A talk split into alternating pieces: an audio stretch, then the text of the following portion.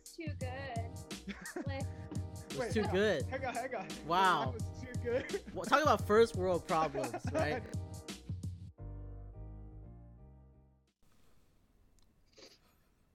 Hello, everyone. Welcome back, fellow listeners and new listeners.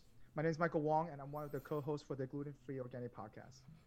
Today, we have an old friend of ours, Miss Karen McKibben.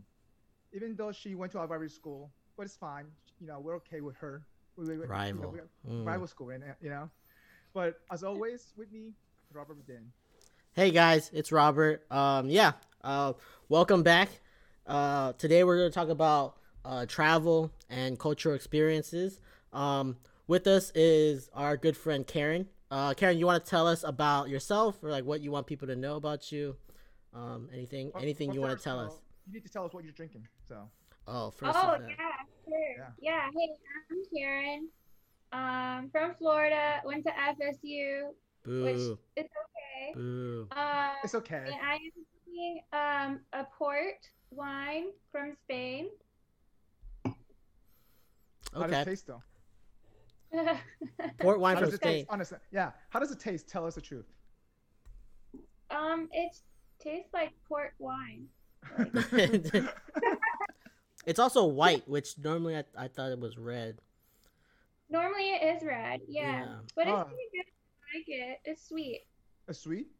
Mhm. And we were talking about this before, where I, I thought port wine was only from Portugal, so it's kind of it's kind of weird that you have some some from Spain. Um, for me, I'm drinking sparkling rosé. Of course, Uh, you're drinking rosé, man.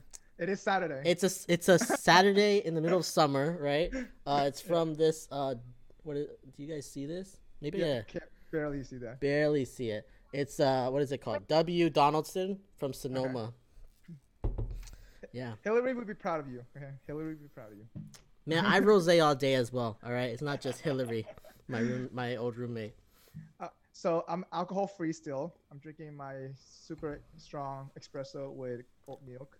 So keep, keep, keeping o- keep, keeping alcohol free for this year. So For the whole year? Oh yeah. Why? well, we'll try to at least at least try my best. Um, I don't know. It's just uh, I figured you know what this year is like kind of cancel. I'm not supposed to put my body into best shape and try to get my you know get my mental health and just physical shape into, you know to the best possible ability. You know, since we're indoor, right? And so I figure you know what, might as well try to strive for that. It's easier because I'm, I'm- not I'm not traveling as much either. So I've never really seen you drink that much, anyways, Mike. like, even in like hey, you have proof at the wineries, okay? no, but like even there, like it's like pretty pretty like low amounts of alcohol uh, consumption on your side. Well, if you can, if you if you compare to an average person though, so it depends. What do you mean? What's an average person? I don't even know what an average person drinks. Karen, what's your average drink that you drink before you get tipsy? Just wondering. It used to be like five, but now it's more like three. So, so how about you, Robert? What is your average drink before you get tipsy? It's always been pretty high. I think it's maybe like five or six. So, so for me, it's always been three, like e- like easily three. So even i- and even in college, I think f- maybe four or four or five when I was drinking more often.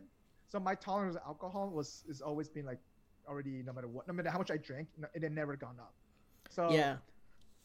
Yeah. and it's true. And don't get me wrong, that I mean, after two glass of wine, I passed out in the wine every time. You notice that?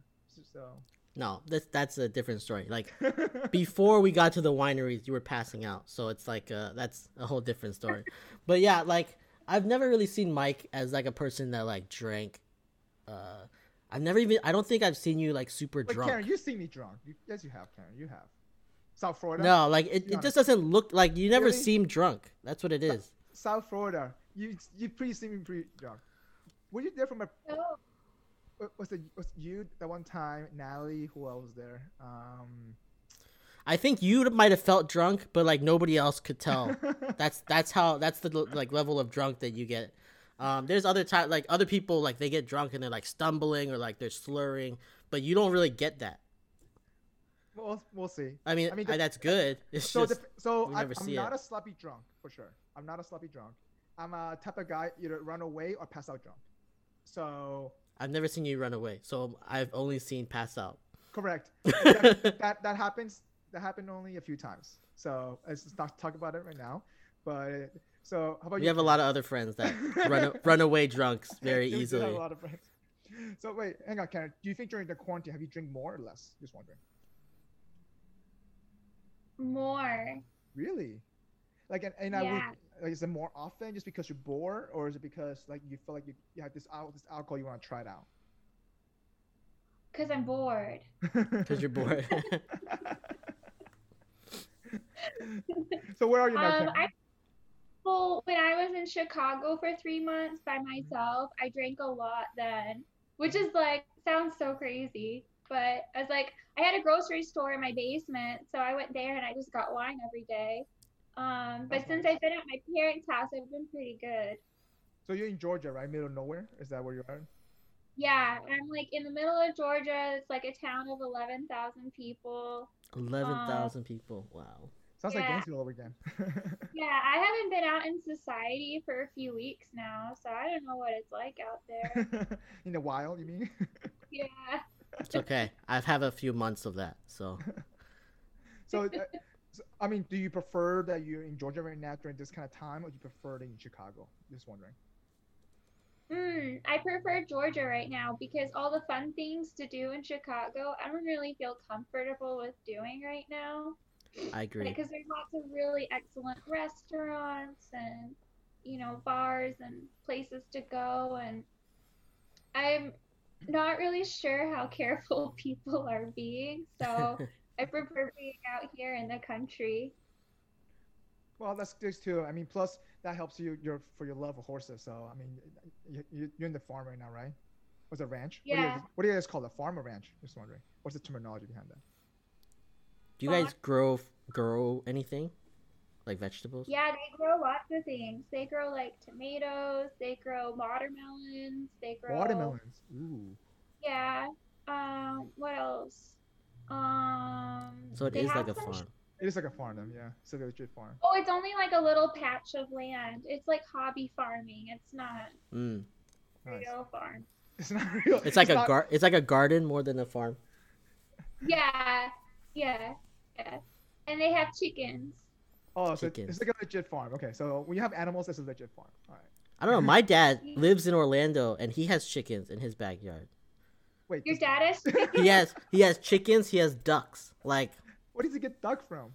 yeah, I don't know. And then uh, I think he went away for on a trip and he had to give away his chickens, but then he kept his or he had to give them all away, and then he only brought back ducks. So he like has ducks in his backyard now. Does it, Wait, what obviously, does he do? Ducks? I Duck mean, he gets duck It's eggs and duck then eggs. Yeah, duck eggs. Is, Asian people eat duck eggs all the time. yeah, Oh, Yeah. that's so cool. yeah. I mean, I mean, it's same thing with chicken, right? You only keep the chicken because you want the eggs. You don't Yeah. usually raise chicken to eat chicken. Yeah. Oh, Yeah. So my, yeah, they you are the chickens. is that what you guys do with your chickens? You just get egg, fresh eggs all the time? Oh, I can't hear any of you guys. No, I don't pick the eggs. My mom does. so, It's like ten a day. so have you had, had they made you do any labor work? I'm just wondering. No, have they you- don't make me do anything. I clean up after the horses. I like go and I clean out the horses' stalls and um just like clean up the stalls and stuff. All right, that's not too bad. but you hang It's out not- with the horses a lot, so like that's Yeah. just like Let me tell you, what you Karen's passion for horses goes way back. So, Karen, tell us a little bit about that, please. Um, yeah, I was basically born on a horse. Wait, Were you born on a horse? Your mom, No. your mom, your mom was on a horse and was like, "Oh, going into labor." No, literally, I was the weird girl in school who like obsessed about horses and drew them all the time, and like that's all I cared about. Um, so my mom had horses. Um, ever since I can remember, I've been around them. Mhm. Um, every every night after school, I would go out to the barn, and she has pictures of me taking baths inside the horse trough. oh, Like, gross. yeah, yeah, the little girl. So, um, yeah, just doing my whole life. Really, it's like second nature for me. So what what drives you for that passion for horse? I'm just curious. What what finds you like super cool about it, or is it because the way how they look? Uh, is, I'm just curious. Like what? Like for example, like for me, I I love basketball. I'm passionate about basketball, but I'm not a pro player. you know. Yeah. Like, I'm just curious. I'm just wondering. Yeah, I'm not a I'm not a pro either. Um um I don't know, horses I think they're like a very um I don't know how to describe this. Kind of like empathic animal. It's very easy to make a good connection with a horse, just like people make connections with dogs. Yeah. Um, so it's really easy to do that, and it's a lot of fun to go fast. Um, and jump over obstacles. Uh, it's just a blast. I don't really know how to describe it. So it, Just so kind it's, of it's exciting. It's exciting when you Yeah. ride the horse. Yeah, we have some we have some pictures of you jumping yeah. over stuff. Yeah. We have this picture of you jumping over like uh, a truck or whatever.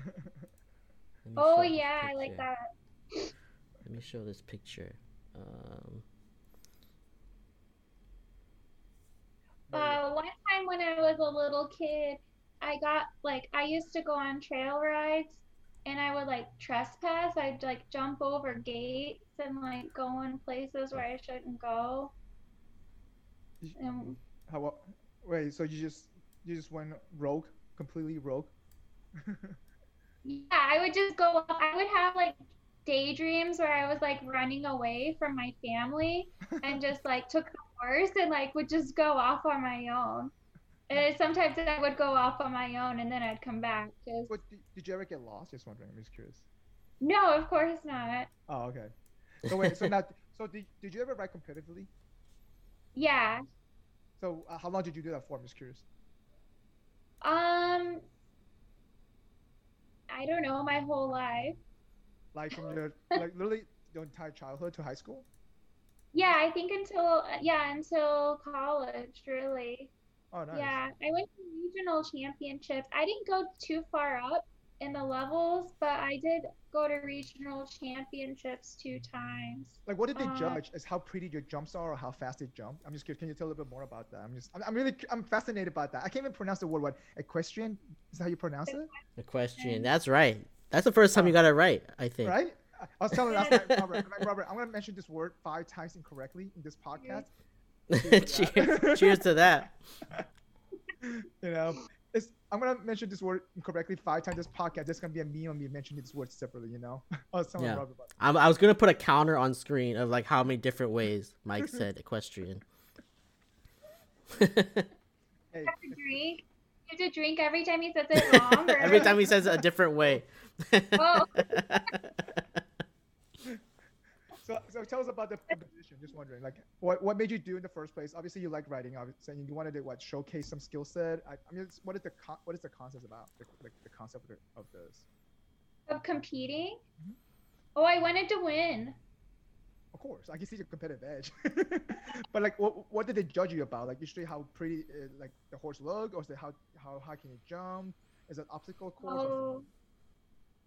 Yeah, well, it's actually really complicated. Um, so there's different types of classes. There's some called like on just flat, um, where you're not jumping, and um, so there's dressage, and that kind of looks like the horse is dancing, and that's actually based off of like military. So back in the day, people in the military had to train their horses how to do very specific moves in battle, so that like they could, you know, outmaneuver the enemy, right? Things Mm. like that. So that one's on like technical skill and like how well you actually do the move. Um, and then the other one, jumping, there's two different types of classes. There's one that's where it's like form, like how beautiful you go over the jumps. Um, and then the other one is about speed, which is, of course, how fast you go over the jumps. Um, So did you yeah. do all? Did you do all of them, or did you just did one specifically? No, I did dressage and then I also did hunters, which is the one where it's like how pretty you go over the jumps. Okay. And then uh, how do you usually typically train for that kind of stuff? Obviously, that takes time. And then because at the end of the day, it's not just you; it's you controlling the animal, right? Or I kind of kind of riding with that because I mean, you have to rec- you probably have to record yourself to see how they jump, right? And see, okay, wait, how do you correct that? I'm just my mindset's kind of like mind-boggling. Like, how do you create a horse to correct? Hey, you need to jump higher and prettier. well, so yeah, I get what you're saying. Um, I'm just saying, I- you know. yeah, I don't know. I don't know how you make the horse jump better. A lot of it's just natural for them. Um, But but you can do exercises with poles, so they like lift their legs out better. Um, they gain strength. Um, it you know for the ones that go to the Olympics, like those horses have years and years of training from like the top professionals in their field, Mhm. and I mean, it's it's not an easy sport where you can just kind of like pick up and know what you're doing. Um, Yeah, it's, it's not a cheap sport either. So You gotta have a horse. That's the first thing. I know. Oh, man. That's because I don't have enough money to do this on my own. so, uh, uh, so I mean, like, did, did it take a lot of time on your, your schedule, like ten hours a week, twenty hours a week, just for you to actually practice those competitions? um, well, yeah, but I just was out at the barn every day because I wanted to be out the barn every Okay. day. So, so you just like being with horses in general, and does I think that gave you an excuse to, hey, listen, what, I'm going to compete anyway, might as well. I'm already spending this time with horses. Yeah, yeah, And yeah. Do, and do you think that helped you drive your nat- like your natural like nature competitiveness? I'm just wondering, like, did that feed it Yeah. more? Yeah, I think so. I'm curious. did you make any rival, any rivals? Any what? Did you make any rivalry, like any kind of Rivals. rivals? Yeah. Oh no. Was there another? Was there another another rider who was like, Yeah. "Oh, that Karen, hate Yeah. her. I'm gonna go beat her every day. Yeah. I'm riding to beat Karen." Or vice versa. You know, you never know. No. well, I'm sure you saw the same people competing all the time, though, right? yeah, we were all friends. Oh, so you were all friends. Did you get so? But you guys never trained together. Um, yeah, we did. So like where I grew up, there's like a horse community, and I had a friend that I always like rode with, and we just goofed off on the horses and like would play around and like go into the pond and like jump off the horses back into the pond. So we were all friends. Okay, so so pretty much you met pretty much met a lot of your friends through riding horses, which is that kind of got you guys a little bit closer. It's the same concept, I guess, for me. Like I met most of my friends playing basketball. Like to be honest, though, if I didn't meet Sammy, I wouldn't have met, met never met Robert, and I met That's Sammy true. playing basketball. oh, Is that's that how you guys guys- met. And I seen the crossing playing basketball. I'm not even nobody knows how you guys how how you joined the group. Like So- nobody uh, nobody so knows. I met Sammy playing basketball, and then I crashed Sammy's party with a bunch of people, and let's did a crossing. And that's and that's how we got to know each other better. Okay, that makes sense. That makes sense now. so me and Karen met because uh, we started at Merrill Lynch on the same exact day in the same team. So so it was such a coincidence that we just came like we started on the same day and then uh yeah rode through the trenches there. Uh, for, the long, for the longest time when I met Karen Jackson through you, I was like, I'm like, is she from LSU? Why I, ke- why did I kept thinking she's from LSU? But Oh like, my god, Mike. Mike, like I introduced you I introduced you guys and then like I want to say like 6 months later, I I was talking to you and you're like, "Oh, my friend Karen." And I was like, "Your friend Karen? Like you you mean my friend Karen?" And you're like, "No, no, no, no, my friend Karen. She lives in Chicago." You know, I was like, I'm like, I'm like, I'm like, Mike, you you met her through me and she, he's like you're like no no no and then like oh like a cut like uh, an hour or two later you're like oh yeah that's right Yeah, Mike, we met at Pollo Tropical That's right for lunch. I remember that. on our lunch break, on mine and Rob's lunch break. I, I, I, I know. I remember. Trust me now. I, I remember vividly that. yeah i was like i was like how is this how is it possible that you think that karen like it was your friend first even though we introduced each other oh you know, man it's one of those moments you tend to forget. Like for example, like I, half the people that I, I, that I know today, I don't remember how I met. I, I it could have been at a party, or it could have been I don't even know to be honest. Like for example, the people on your Facebook today, you're friends with today, how many did you really talk to, and do you remember how you meeted them? You probably All of them. don't. All I have a thousand friends on Facebook. I talk to each of them three minutes a day. That's But, but do you know, do you remember actually meeting each individual one of them? um a lot of them I do. Some people I don't like. Anyone from college, it was all a blur. Like it could have been. They're all blurred, right? it could have been anywhere. It could have been at a party. It could have been at like a like a social thing or like a club meeting or something. But like a lot of them in college, I don't know. But like if it was like work or anything other than college, I I know where I met pretty much everyone. Yeah, because like back then when you're in college, it's like, oh, let me add you. Let Yeah. me add you. It was just Yeah, adding I- for no reason. Yeah. hey, you want to be my Facebook friend? It's like when you're like it's like when you're like a little kid and you're like in the sandbox and then you're like, "Oh, this is my friend." And like, "Oh, let's be friends." We have proof here. that this Yeah, and then you're like, "Oh, let's add each other on Facebook cuz we're cuz we're right next to each other, so let's add each other." That's how it worked. Uh, I, I- know exactly what you mean. Like, um, but half of the time I'm like, you know what? I went through a phase where, you know, I, I haven't talked to you in a while. See ya. That's it. It's oh, really? Wait, you yeah. you unfriend them on Facebook? Yeah, it's quietly. Yeah, just because Wow. I, either if I don't remember who you are or I don't, I haven't talked to you for like ten years.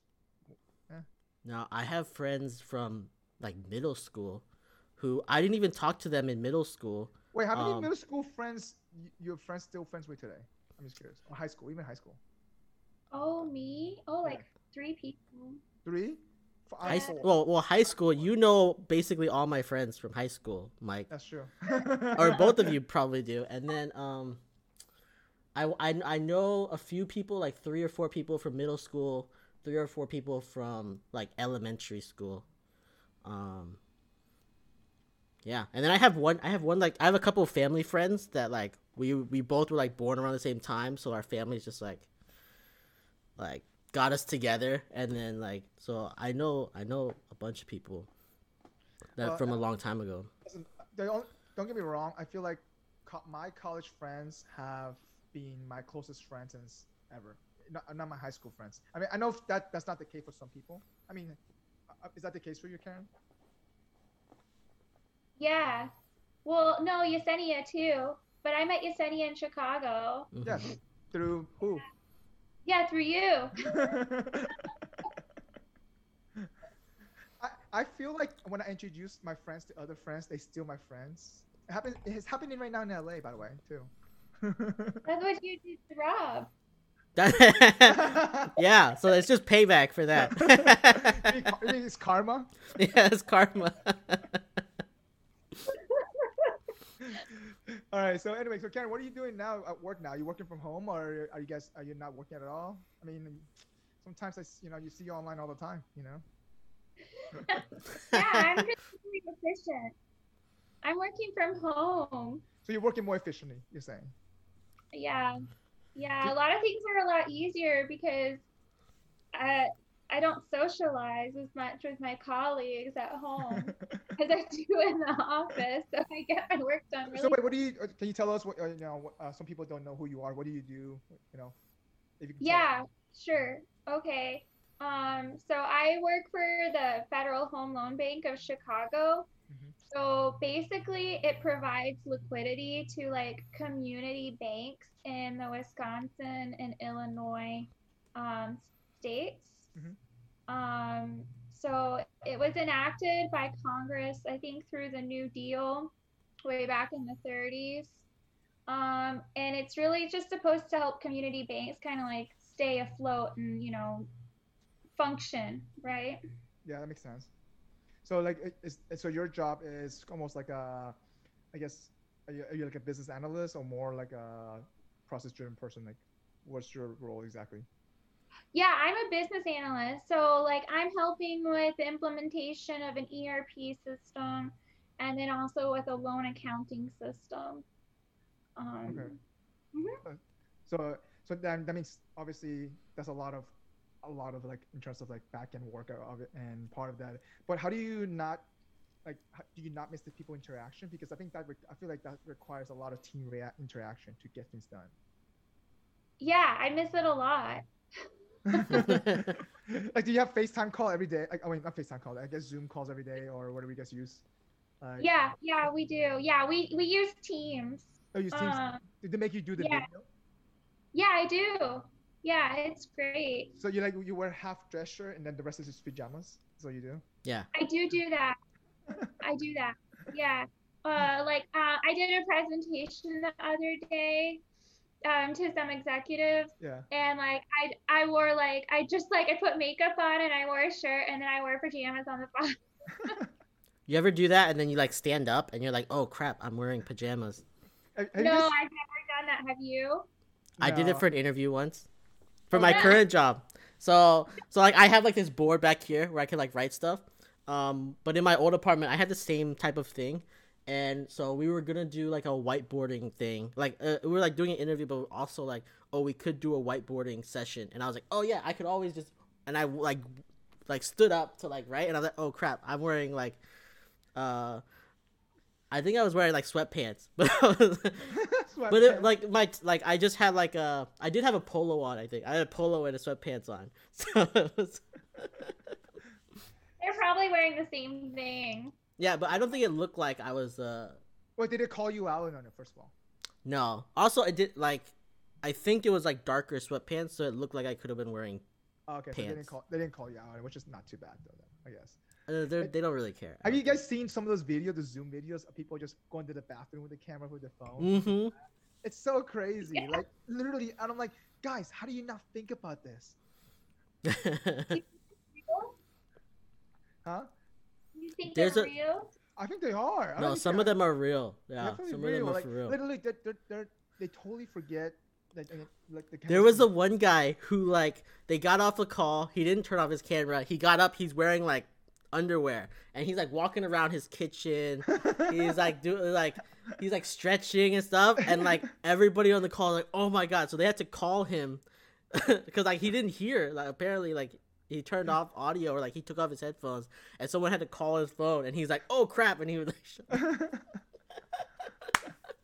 oh my god it was the best video. Whoa. so Karen, don't let that happen to you. You don't want to be in those videos. Let me tell you.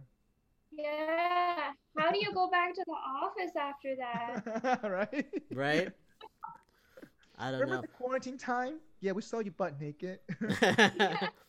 but nowadays I, I find myself like I have to get dressed to go to work.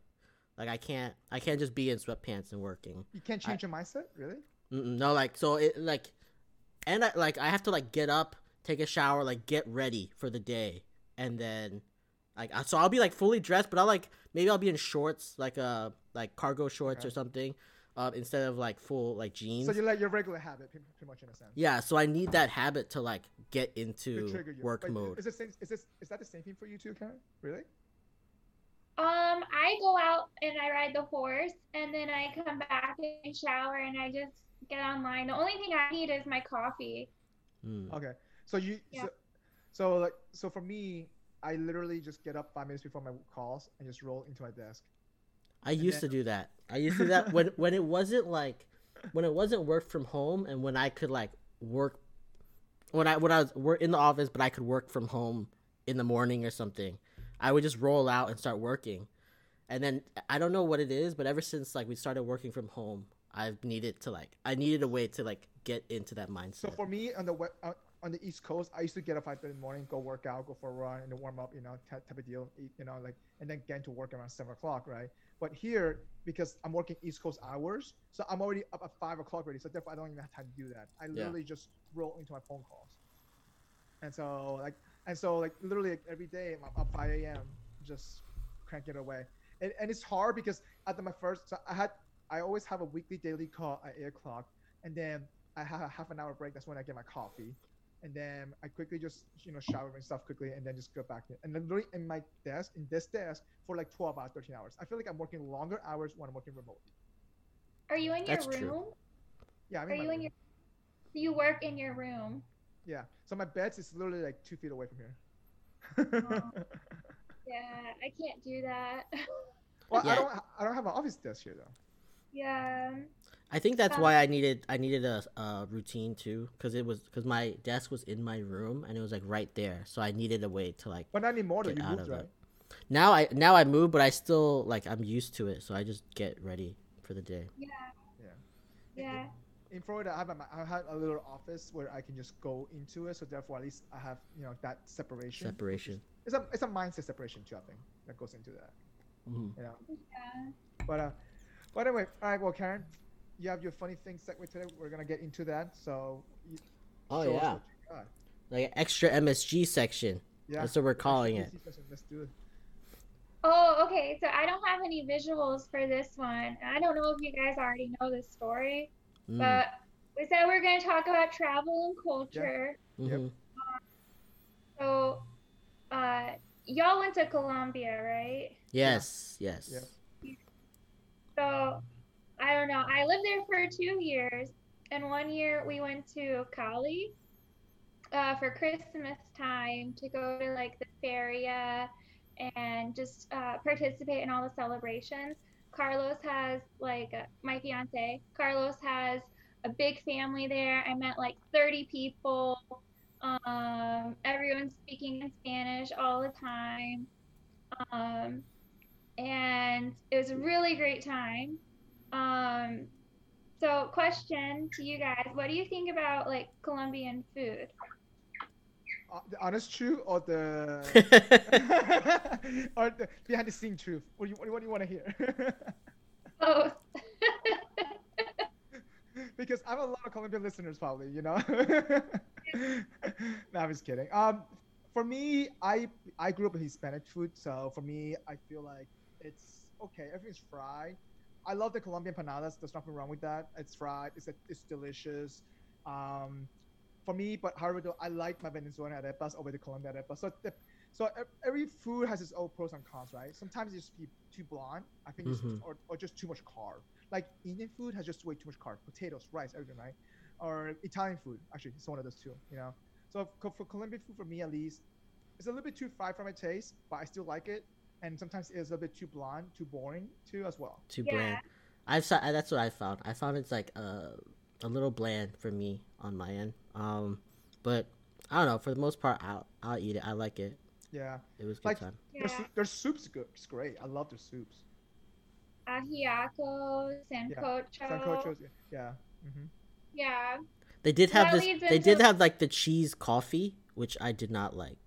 Like You didn't like No. I love that. Are you no, serious? they they gave me this coffee. I also only drink like cold coffee, like iced coffee, True. right? That's so like, um, we ordered coffee, and I just thought it was gonna be a regular coffee, and then there's like this layer of cheese on it, and I was like. I was like, mm, no. I tried it and I was like, no, this is not my thing. Like, I, this is not it. I, I actually enjoyed that actually. Mm-mm. No, that, it just, Wait, it just Ken- was too weird. Uh, like a too much of a culture shock. Wait, Karen, you, did you like that when you tried it? Drink it. I'm with Rob. I didn't drink it, but I know a Mhm. lot of people who love it. Yeah, I couldn't do it. Alright, so go, so go, Yeah. go, go, go with your story. Go ahead. Okay, anyway, so you guys brought up Sancocho, which is like Yeah.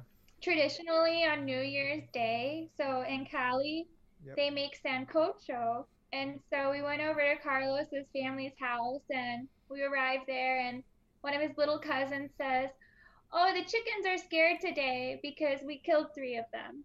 And I was like, "Oh, wow, okay." How old's this And kid? then I don't know, he's like 7 years old. He's showing us around the farm and he's saying, oh, the chickens are just a little scared. And then so I go inside, see everyone in there, and then of course there's the chickens laying on the counter. So literally having sancocho from scratch. Like nothing is processed. Mhm. Well, I, I think that's a big difference, to be honest, though, between South American food and American food. Yeah. Mhm. Yeah. I thought that was really cool that they're making it from scratch. Yeah. Um, so they plucked off all the feathers and everything, and you know, actually butchered the chicken themselves. Um, and then you know, his aunt asked me later on in the day, "What part of the chicken do you like?" And of course, like I'm not a picky eater. Like you guys know me. We've gone out to like really cool restaurants and they had interesting foods and, and, and Pollo stuff. Tropical. Puerto Yeah, like pollo tropical, Rico. very exotic food um so i just say no i'll have any part like I oh, eat Oh, wow. anything. That's that's what Yeah. you told them. You should have said that. Why? Wow, any part. That is oh, girl, ambitious. they're gonna try you. that is ambitious. I know. Okay. You know what I got? Do you know what came out of my bowl when I first Can, you- stuck can my you- food in? a neck? No, it was the foot. The foot. Oh, it's chicken foot. Okay, all chicken right. foot. Okay. Okay. I, I I I prefer that over the chicken foot. Every they literally ate the whole chicken. Like I had no idea in other countries that like people actually eat every single part of the animal. Like there's a part called the nut, and I think that's like I The think that's glance, beef. the glance. yeah. Um, and people ate that. I mean, like they ate the whole chicken. And I had no idea. I thought like I thought I was an outgoing eater until I was presented with the foot. I would never say that I'll eat any part. That seems Yeah, me neither. like I'm I'm pretty ambitious, but there's no there's like I don't know if I want to eat like chicken heart or chicken feet or chicken liver or chicken. chicken liver like that like that type of stuff seems a little bit out there. Anything internal seems like too much. Well, actually, chicken liver is actually a very popular dish in South America. They actually uh, pan fried it with beans, things like that. It's a very popular dish. I mean, Is it really? Huh? Oh. It's they eat like you said they eat everything. You know, um, they eat the, the chicken feet. And the same thing for the Asian culture. Chicken feet is a big thing. Like they don't Mhm. let any kind of part of the animal go to waste either. Yeah. there's I, n- I I've never said that I'll eat anything because of when I was growing up, we would have like fish, right? And then my with my my parents would like fight over the eyes. The, uh, the fish eyes. The yeah, me and my fish sister eyes. used to fight for the fish eye. Me and my So like from there, like, would you eat any part of the fish? And I'll be like, no, I won't eat the eyes. Like that just is too much. It's uh, too far past my my limit. Actually, me and my sister used to fight for the fish eyes too. uh, For some reason, I don't, know, I Mm. don't know why. Like it didn't taste anything, and I like it made no sense at all for why we did it in the first place. I don't know. Literally looking back, like literally like 25 years, 30 years ago, like looking back, like why did you even do that? Why? Yeah. why? I can't do it. Um, Carlos Like, said yeah, fish eye is supposed to make you smarter. That's that's, that's what my mom told me. That's a that's a was- yeah. That's Yeah. what my parents said too. But I was like, I don't care. I'll be dumb. I don't need that one. I'll eat the rest of the fish. like it's fine. Uh, it's, this is probably why I'm not that smart today. Let me tell you. I didn't- I enough fish eyes. my sister ate them all, you know. That's what happened. It's not the alcohol, it's that we're not eating fish eye. there you go. So Karen, tell us, did you actually eat the chicken feet? No, I didn't eat it. Did, did it feel offended? No, no one. I well, actually, oh, it's it was so sad. So his aunt, who made the sancocho, she was sitting next to me, and I just staring at the chicken, and then she's like, she doesn't like it, and I'm like, no, I love it. It's great. You should have proved it. Look, look at me eating this. You should have just proved it. Didn't eat it anyway because then his grandma, she she traded me. Oh, that's nice. Yeah, she she took pity and traded me. All right, so we'll go on to mine. Um, uh, I'm gonna send you this link to an Instagram uh, page that I found. Yep. right. Um, it's since we have Karen on, I thought uh, this would be funny. Uh, it's called Karen Karen's Unhinged. So it's just an Oh, it's an Instagram uh, page where they just have every Karen that they've ever seen, and just like have videos and pictures of different Karens and just doing different crazy things and being too much. Being Karen. being a Karen, yeah. Being a Karen now is that kind of what like a like an adjective? That's pretty crazy. Look at this. not a name. Like one of them is like not a name. Uh, not a name, but a status you earn. That's, that's what a Karen is. Yeah. Oh man, this is good. So I, I just guys I just sent you mine. So mine's also an Instagram handle. It's called Foodies in the Wild. So pretty pretty much it's literally pe- pe- people doing crazy stuff, how to take food, and so they get filmed by other people on how they like they do crazy poses, things like that, just to take the food picture. So I figure you know, because Robert does the First, cooking show first now. off, first off, right, right. Yeah. Uh, the guy's name is Tank Sinatra. Tank Oh, yeah. Wait, the Food in the wild. Where'd you send it? Did you send it on WhatsApp? Yeah, to the WhatsApp group. yeah, check that check, check that out. Yeah. Okay, which Oh. one should I get first? This- Karen's and his for Oh, you can look at both. Uh, Yeah. Karen's Unhinged, I sent. that was mine. Um, this this first one looks like something I would do. Uh, Of you putting the food in the ground. putting the food on the ground to take pictures. you won't eat anything, but you will put your food on Food in the the ground. ground. Yeah.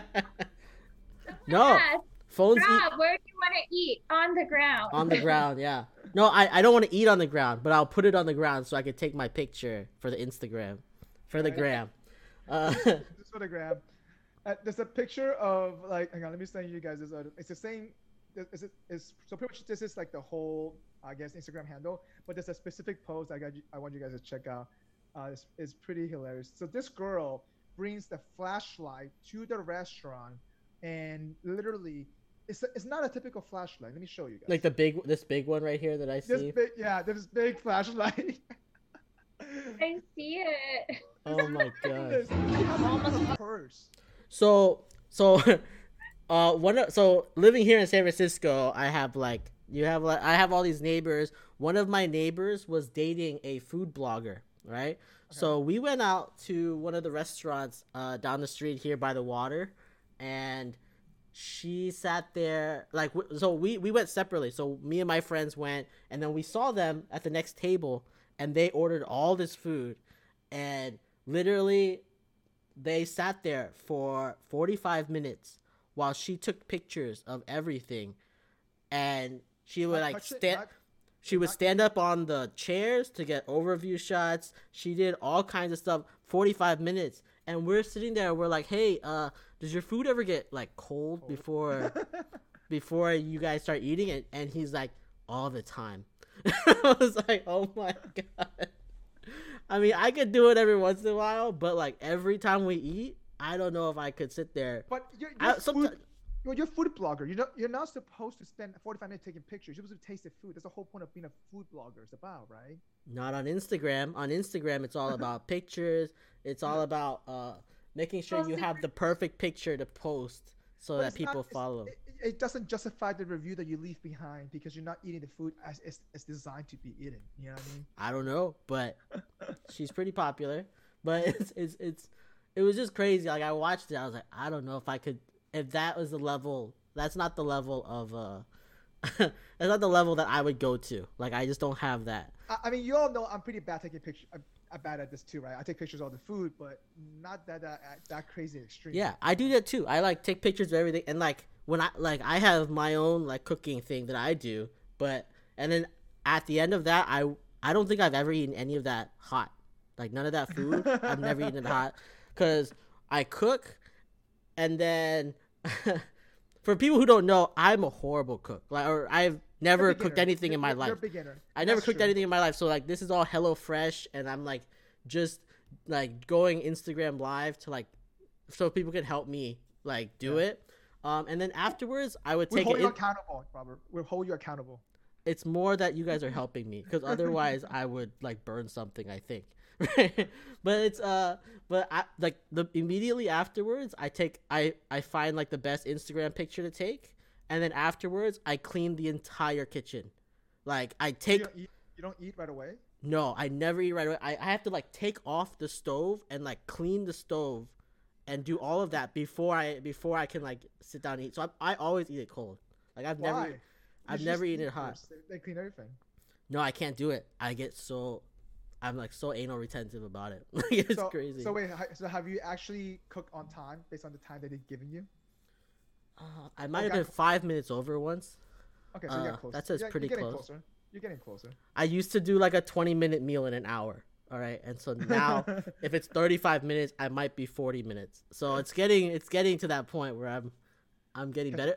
Oh, but that also like I do all the prep before. So th- Uh, so you- like so that like cuts into time because my cut my like knife skills are horrible, so it's like I need to like do that first. so, Karen, do you do a lot of cooking right, right now? Your parents or your parents does the cooking for you? I made some scallops today. I'm pretty proud of myself. Nice. wow. When quarantine first started, I learned how to make scallops and I learned how to make a steak. Nice. How do you do your steak? Reverse sear? How do you do it? Pan grill? Um, I don't know what that means. So okay. How do you cook your steak? How about that? How, how do you? What do you use to cook your steak?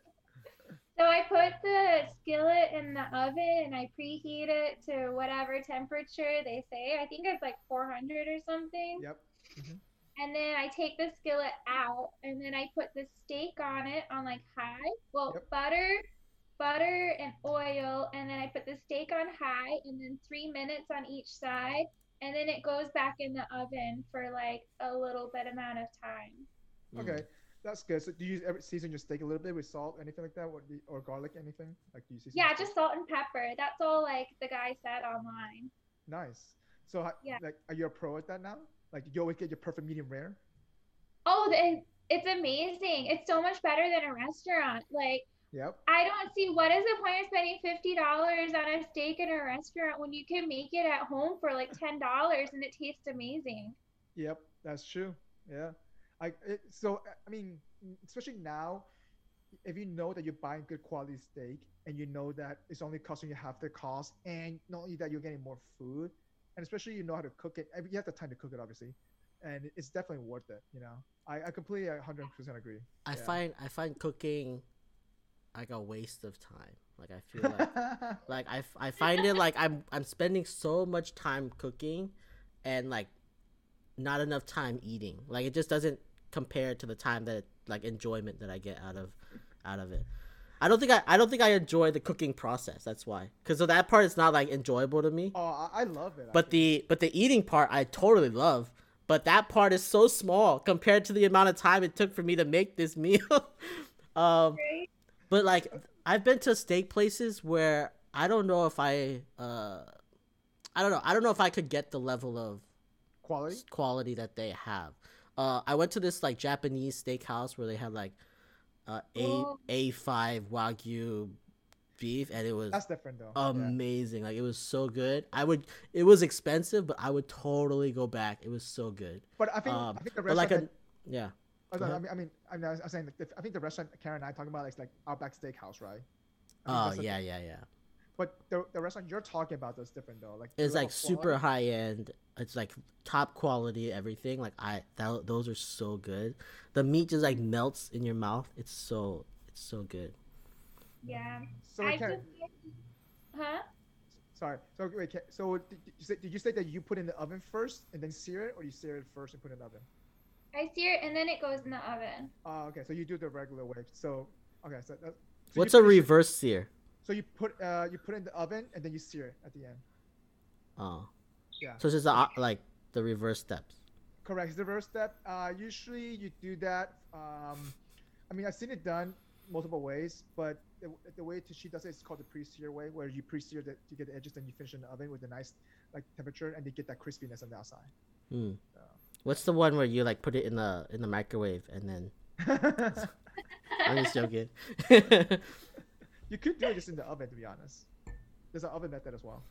but you want that sear, right? Like that's Yeah, you do like- want the sear, yeah, the crispiness and Mhm. just the tenderness. Yeah, I like the crispiness. I like it like a little I like the little burn pieces. char. Yeah. Nice. like the best part. But do you do a And then I'm gonna churrasco, or do you do like a New York steak? I I tried a fillet and then I've tried a New York strip and I tried the other one, T-bone. Yeah, T-bone's harder to do.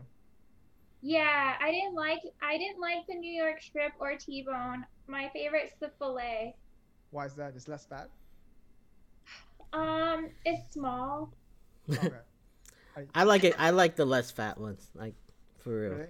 Yeah. I like the fatty ones. I, that's the reason why I like the Delmonico cuts and the ribeyes for me, and the ribeyes. Ribeye. Yeah, Hmm. yeah. Uh, or, the, or hey, Robert, you know what I've been craving for? That prime rib place. Oh, House of Prime Rib. Oh my Mm. god. Wait, Karen, have you been delicious. when you went to SF? She's never been. Wait, No, I haven't gone. to where SF? I mean, I've gone, but I haven't But gone not- since he's Not to Oh, yeah. visit me. Yeah. Uh, come on, get out. yeah, there. you gotta come out here. Oh It my is- god. Or not now, like, but like once everything opens up again. So wait, Yeah, let me have on during this pandemic. Mhm, yeah. Come on over. We could take it to go, like our steaks. Wait, is that prime rib place open right now for to go? I'm pretty sure it's open now to go. Everything's to go now. Everything is like all the high end restaurants are like making to go to go stuff. It's stuff. so hard because it's not the same though. Some of this food, Right. it does not last. Like Right. dim sum, dim sum does not last to go. I'm sorry. I agree. Well, So I did a really cool thing. So oh no, there's it's closed. It's closed. well, there's Oh. an amazing restaurant in Chicago called the Purple Pig. Yeah, I love the Uh, place. Yeah, it's amazing, right? But I made a reservation and I went and I got my food and then I just kind of like ate it on the street. Like right outside. on the sidewalk. She- she- Everyone thinks oh, she, she's not homeless. She has food right there. I've actually done that a few times in Chicago when I got food, like fried things. yeah. And I was joking with my friends, I'm like, this is what it feels like. like yeah. to not have a home. What do you guys What do you guys miss like uh food wise, like out of this pandemic? I I really miss sushi because I, really- don't I don't trust getting sushi to go. delivered. Really? Yeah, I don't trust it. Why don't you just go pick it up? I mean, it's too far. I have to take an Uber to go pick it up. I don't, I'd rather not do that just Ride a either. bicycle. You could ride, a- ride a. I don't think so, man. I, I miss Korean barbecue. Oh, yeah, that's fun because it's social. Mm. It's social. It's just the cooking the meat right in front of you. Uh, the different type of side dishes like they bring in the egg the, the egg dish. Just, those things have to be fresh to eat. I mean the side dishes, yeah, you can make that yourself, whatever. But it's just those little things. Like I don't know. For me, that's what I miss. And you're right. I've had I've had Korean barbecue delivered. It's not it's not as good for sure. it's horrible. Yeah, when it's no good. you try an Korean barbecue delivered, do they bring you like the little stove thing with fire? No, it's like all pre cooked, and then you just like it's just there for you to eat. right. How about you, Cam? What do you miss? Ah, hmm. I miss being able to just like go down the street and just randomly pick a place to try some food. Yeah. Oh, you mean like tacos? Like I was called food trucks. Sorry, I was thinking taco. place. No, like so in Chicago, there's like a famous street with all these really great restaurants, and you could just walk around and try random foods and like go on like a food tour if you wanted. Yep. I've done that a few times. So I'd go to like a sushi place, and then next I'd go to like uh, a Girl & the Goat, and then like all these other places and try just random things. I miss this agree. spontaneity. So every year I go to Chicago during the time when, when you guys have Taste of Chicago, and Oh. so so do you know what they're doing that this year? Because I still have a ticket to go to Chicago in September. So on July. Sorry, end of It's July. not doing it anymore. Is it canceled? Cancel. Yeah. Really? Is the end it's canceled? Okay, well I gotta change my plane ticket then. I mean, you can still come to Chicago. You Mike, I think I I think you should just can like you should just plan that everything is canceled this year. Yeah, that's a good way to go. Because then 'Cause you'll you're- be happy. Yeah, because you're still expecting uh like the the what is it um oh yeah, the wine, the Mills Festival. Mill Mill Valley Food and Wine Festival. I don't know. It's it's supposed it, like they put it's usually in June, like May or June. No, no, it's later than that. That was mi- I thought was I thought was I thought was when I came in. Usually it's August, isn't it? No, it's not Or August. July. I I thought it was July. it's No? summertime, and then it got pushed. Now it's pushed to September sometime, which I don't even know if that's gonna happen. But yeah, I I would assume everything's closed, and then you just like if it So, happens, then you this, take it. This uh, this festival is like a wine and food festival thing that this in in the north side, right, of, of San Francisco. Is it Mhm. north or, or east? It's in. Marin County, yeah. Yeah, and so uh, we've gone what past two three years something like that in a row, hmm and for like what is it, eighty bucks? I forgot, sixty bucks, seventy bucks, eighty bucks, something like that. I, I think know. it's sixty to eighty somewhere in there. Yeah. It's like all you can eat or drink for four hours. yeah, and it's Um, good quality wine and it's like really good wine, really good food, and it's At- and at the end of it, you can take as much as you want. top notch. It's top notch. yeah, And let me tell you, I don't pass out there though. Let me tell you. It's so good. Question for you guys. Do you think it's unethical to travel right now? Like, do you Define un- think Define unethical. What do you mean by that? whatever your definition is of unethical? like, like, like, do you think I shouldn't travel because of my, my, my own morals, or do you think I want to travel because it's not right for everybody? because of your own morals. Like, do you think it's wrong to travel right now? So it depends on what you need to travel. we're gonna for. say we're gonna say Mike here uh, is a no because he's traveled all over during this time. He doesn't no, care. no, no. First of all, time out. Let me, let me. I'm gonna. He doesn't care.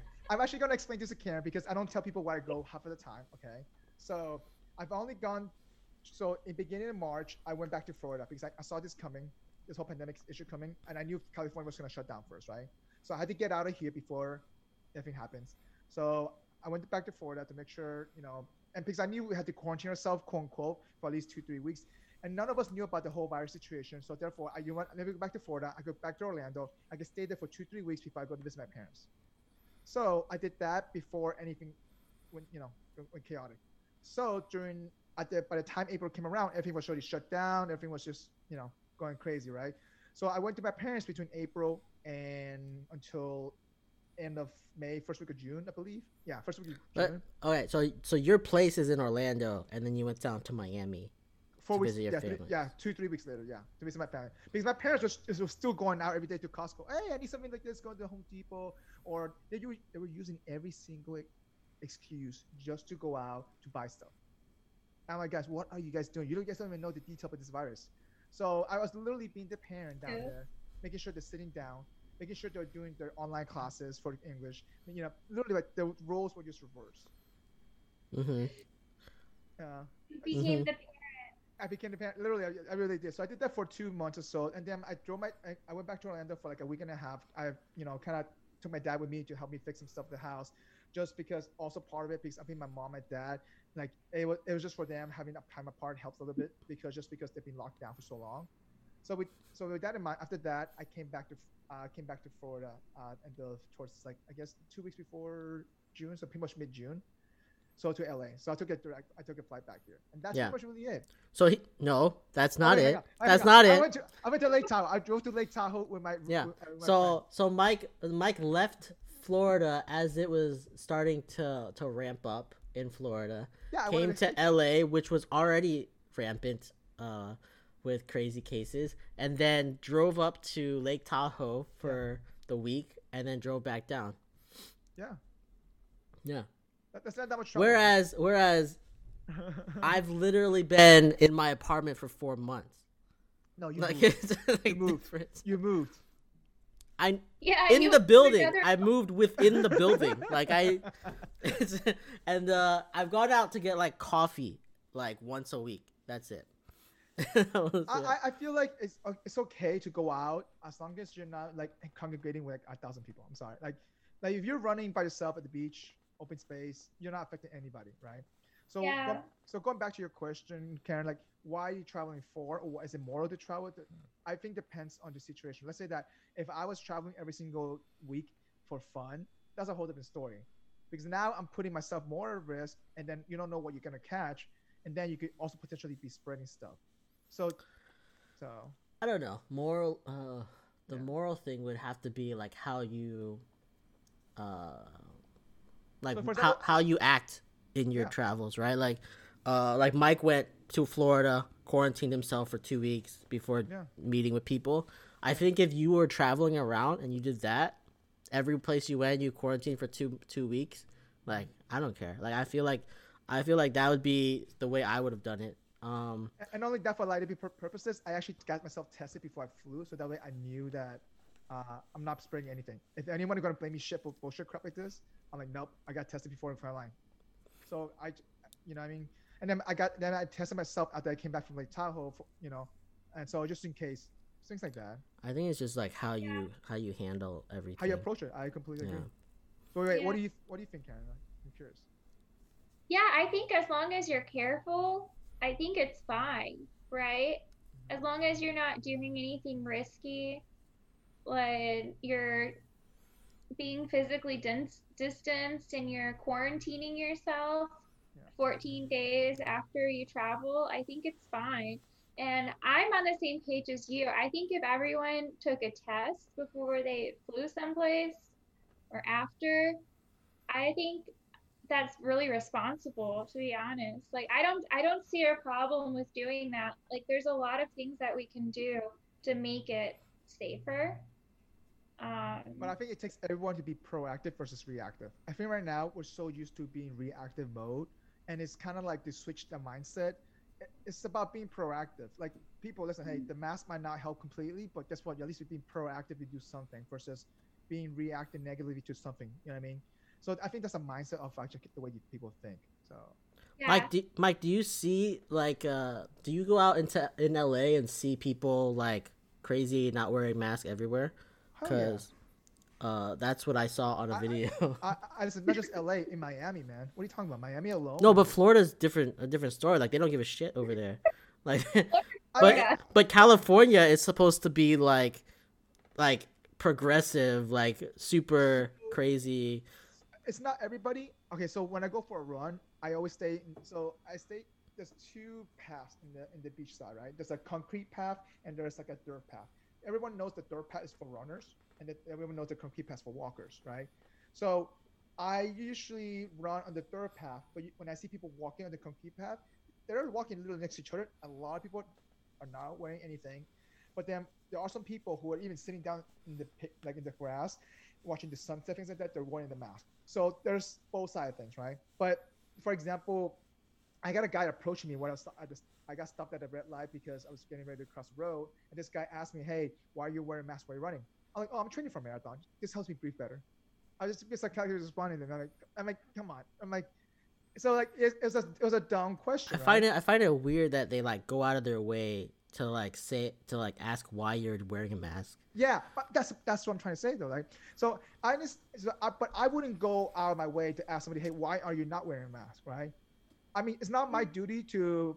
I'm sorry, I'm not your mom, your dad, but at the same I would time- for my friends though. Huh? If I knew Yeah. them, if I knew them, I would say something. Well, that's different though. I'm talking about random strangers right now. Right? yeah. So, so will you go up to a stranger, hey, why aren't you wearing a mask? Mm. No, not I've really. seen it. I also don't want to talk to people, so I'd rather not. But my also one of the biggest thing, people react that so angrily, and I'm like, why are you reacting so? Ang- why are you putting so much emotion to this? Is it really worth it? Yeah. Like, why are you rea- me asking someone why you're wearing a mask? Why are you getting angry? Like, why are you even like? What's the purpose? Like, I, I feel- Yeah. The video I sent it to you, Mike, uh, to the group to the guys group, and I was like, Yeah. they, like it was this guy, these two guys, and they were like had a box of masks Give in LA, and they were like giving Yeah. them away, and they're like, you- hey, if you guys want masks, we have masks, but everybody was so angry that they just had the box and Yeah. asked if you wanted a mask. Not like that you should wear a mask, not Yep. anything like that. Just like, oh, if you want one, we have them. And people were getting crazy upset with yeah, them. this was at Huntington Beach in, in California, just like a couple hours from here. Yeah. yeah, They- crazy. They were just reacting so weird. Like I'm like I don't get why people. So my for me to understand that mindset, I just don't know how they even got to that point, right? Yeah. But but if you're flying, going back to the flight situation, uh, they tell you ahead of time in your boarding tickets. Wait, I'm not sure. Did you flew or did you drove to from Chicago to Georgia? I flew, and actually, I would not recommend flying with Spirit. Allowed right now. I didn't I didn't I didn't recommend that before pandemic like so um, well, I had credit with them, right? Um, they were not keeping the middle seat open.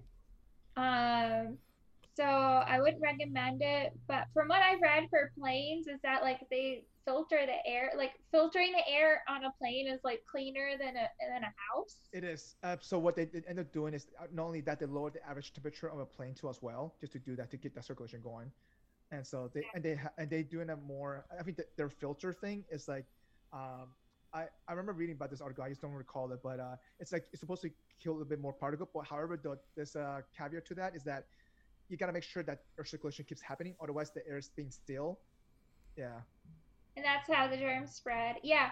So what I did is I quarantined myself for two weeks beforehand, and then I flew, and um, someone was next to me in the middle seat, but I wore a mask and I wore a hat.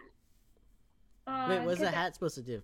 I don't know. I guess the germs that Gets like germs off of your head. right? Like got this virus, it could like get in your hair. I always Okay. have my hoodie on when I travel, so I know you just saying. I know exactly what you're saying. So. Oh, yeah, I had had a hat on, so just in case, like I don't know, someone told me if it gets in your eye, like you can get sick. No, it's as, as you rubbing your eye, then you rub into your face, rubbing your nose. You should have you should have worn the the shield Yeah. that they have. The oh, shield. Oh, that'd be funny. the I wish I plastic had shields. I would love to wear that. This is the only acceptable time in our life where we could wear that and get away with it. and, and now Halloween, uh, Halloween costumes as well, though. That's You true. Halloween. them. Yeah, only in Halloween. For Halloween and in a pandemic, you can wear something like that. So how was that flying experience, by the way? Yeah, it was fine. Like they don't serve any food or anything. I'm sure That's you good. experienced that too. Um, but everything was fine. Um, and then when I got back my parents, I was a little nervous to hug them. Your own parents? yeah, because I'm like, oh, I just done a flight. Oh, I see what you're saying, though. Yeah.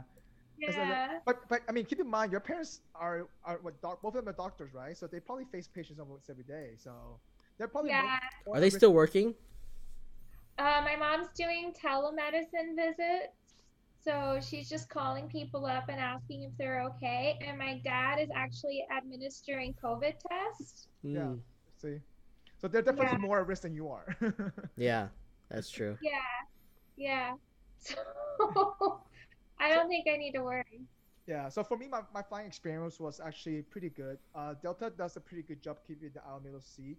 But just to let you know, I think after June 30th, I think they all every airline kind of reverted back already to almost normal standard, except for Southwest.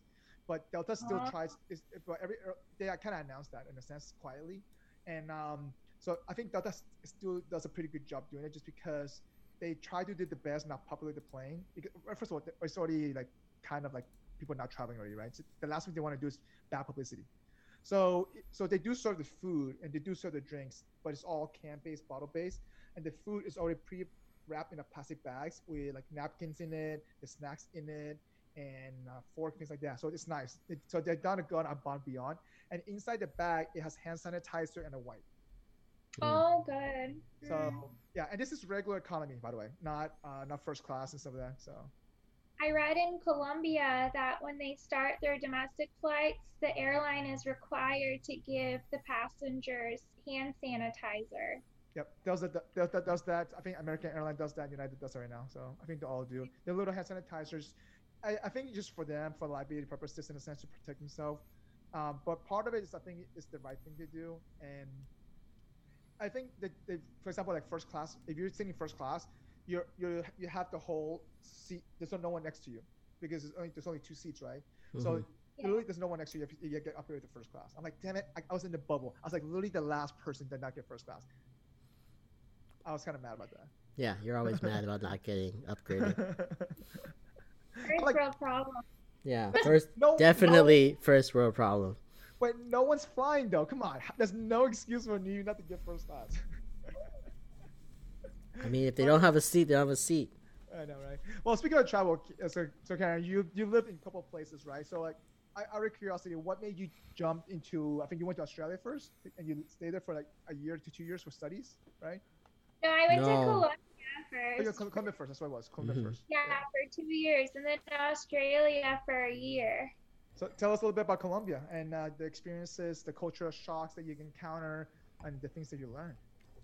Yeah, Colombia is amazing. Um, Wait, wait. Talk about like how wh- what made you choose Yeah, Colombia to Why begin choose? Yeah. I agree. Yeah, why Colombia? oh, that's an even better story. Yeah, so like my life was too good.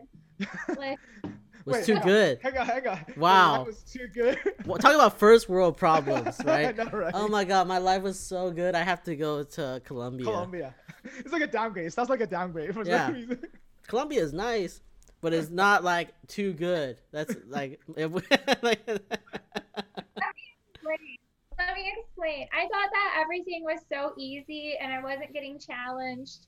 Like work I was working a lot, but it was really easy and I Mhm. didn't really enjoy it and I wanted something more challenging and I figured there'd be something I wanted to explore and expand my horizons. So There you go. I'm like, I can't go to Europe because Europe's just as easy, if not easier, than the US, Mhm. right? Yep. So I was like, I'm gonna go to South America. Um, Where things are and I was rough. thinking, right? I'm Is it like, rough? I mean, I'm not gonna lie. I've seen like all of the narcos and stuff and all the like narco trafficking movies, and I was like, well, that seems kind of cool, right? That Alright, life so- might be easier if you're wait, wait, one hang of the on. So, so tell us about your experience, and then tell us compare that to your uh, compare that to what you thought about before that. I'm just curious. like, Expectations, yeah. ex- expectations, yeah, yeah. Uh, okay.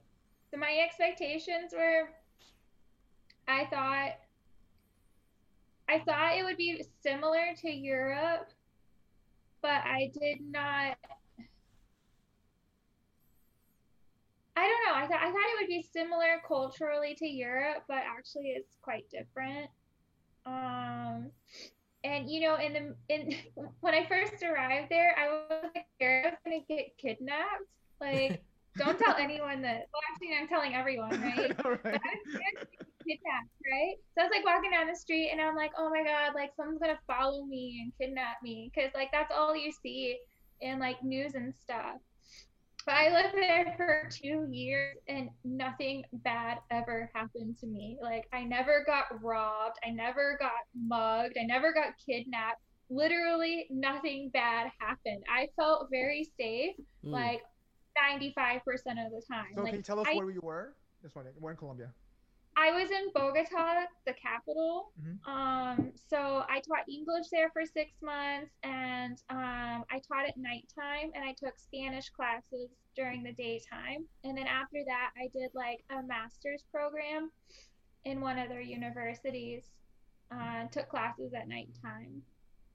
So yeah, it was just a great experience. I could go to, I went to a bunch of different departments in the country, and like the cool thing about the country is that so I think Americans we have this problem where like whenever someone says something about like Latin or Hispanic culture, people assume it's Mexican. Uh, Wait, they it's gen- not. everything- generalize. They generalize. Wait, are you are you sure it's not?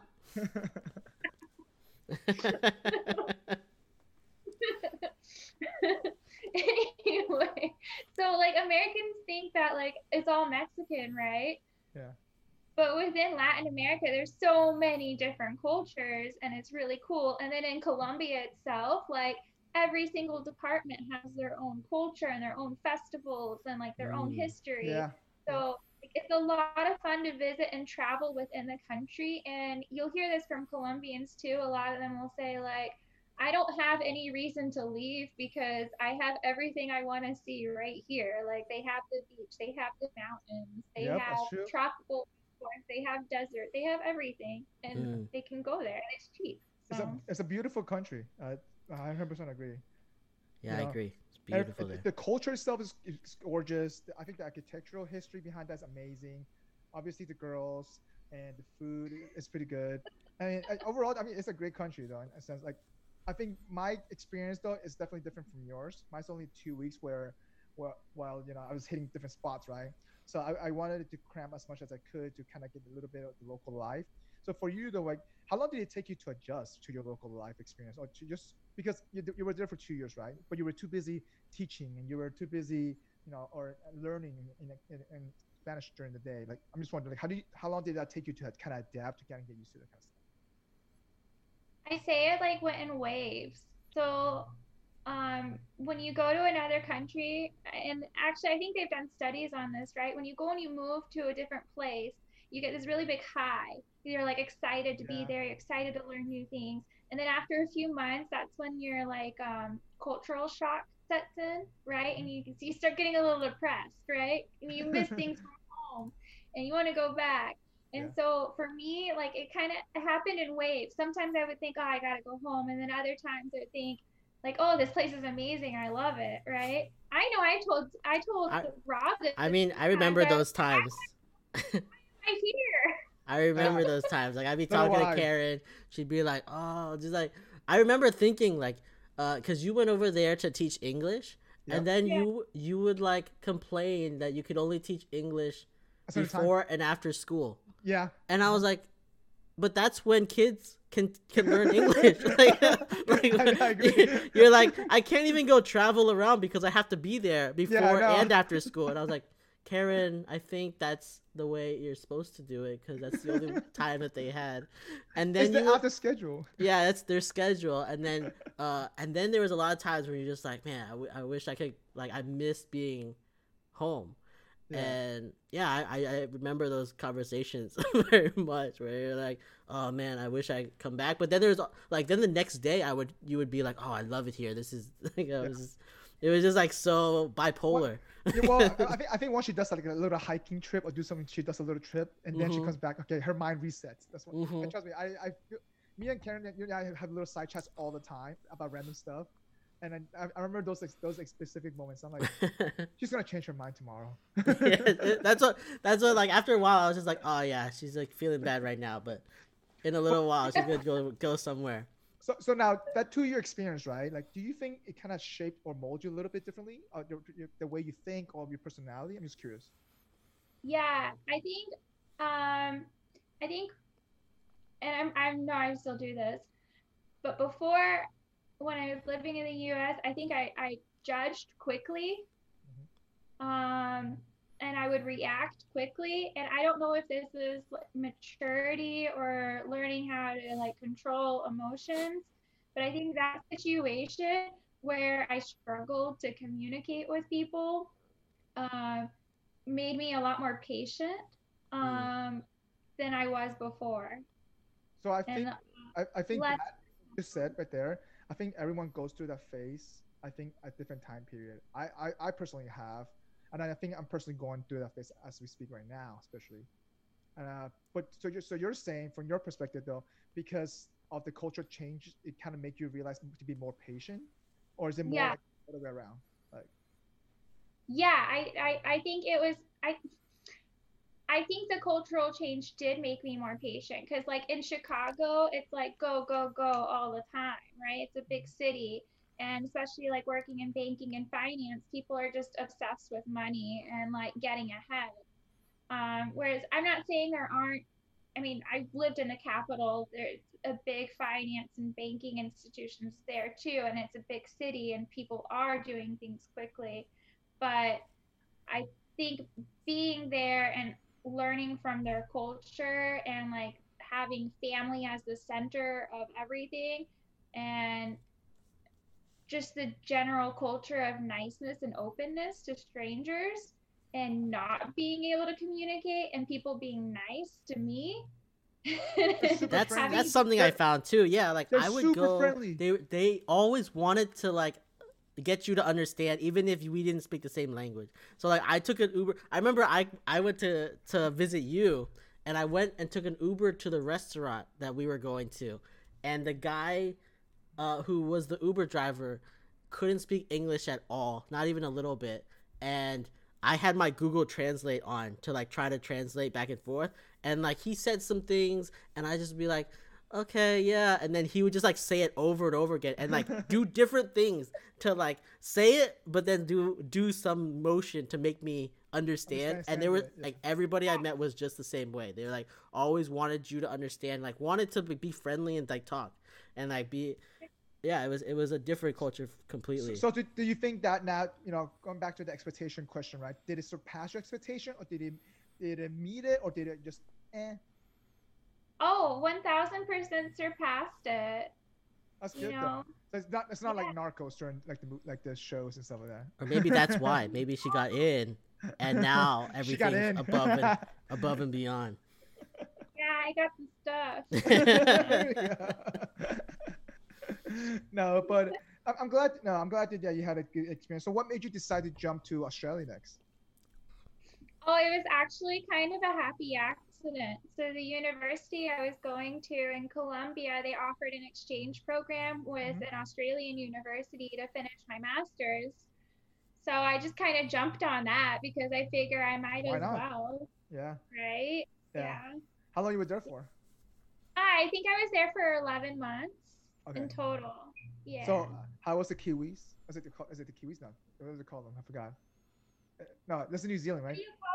Do you call Aussies? You call Oh, Aussies, Aussies. You call them Aussies. You call them Aussies. That's right. You call them Aussies. Yeah. Australia's Kiwis are. no, no, no. My bad for people listening. Okay. They're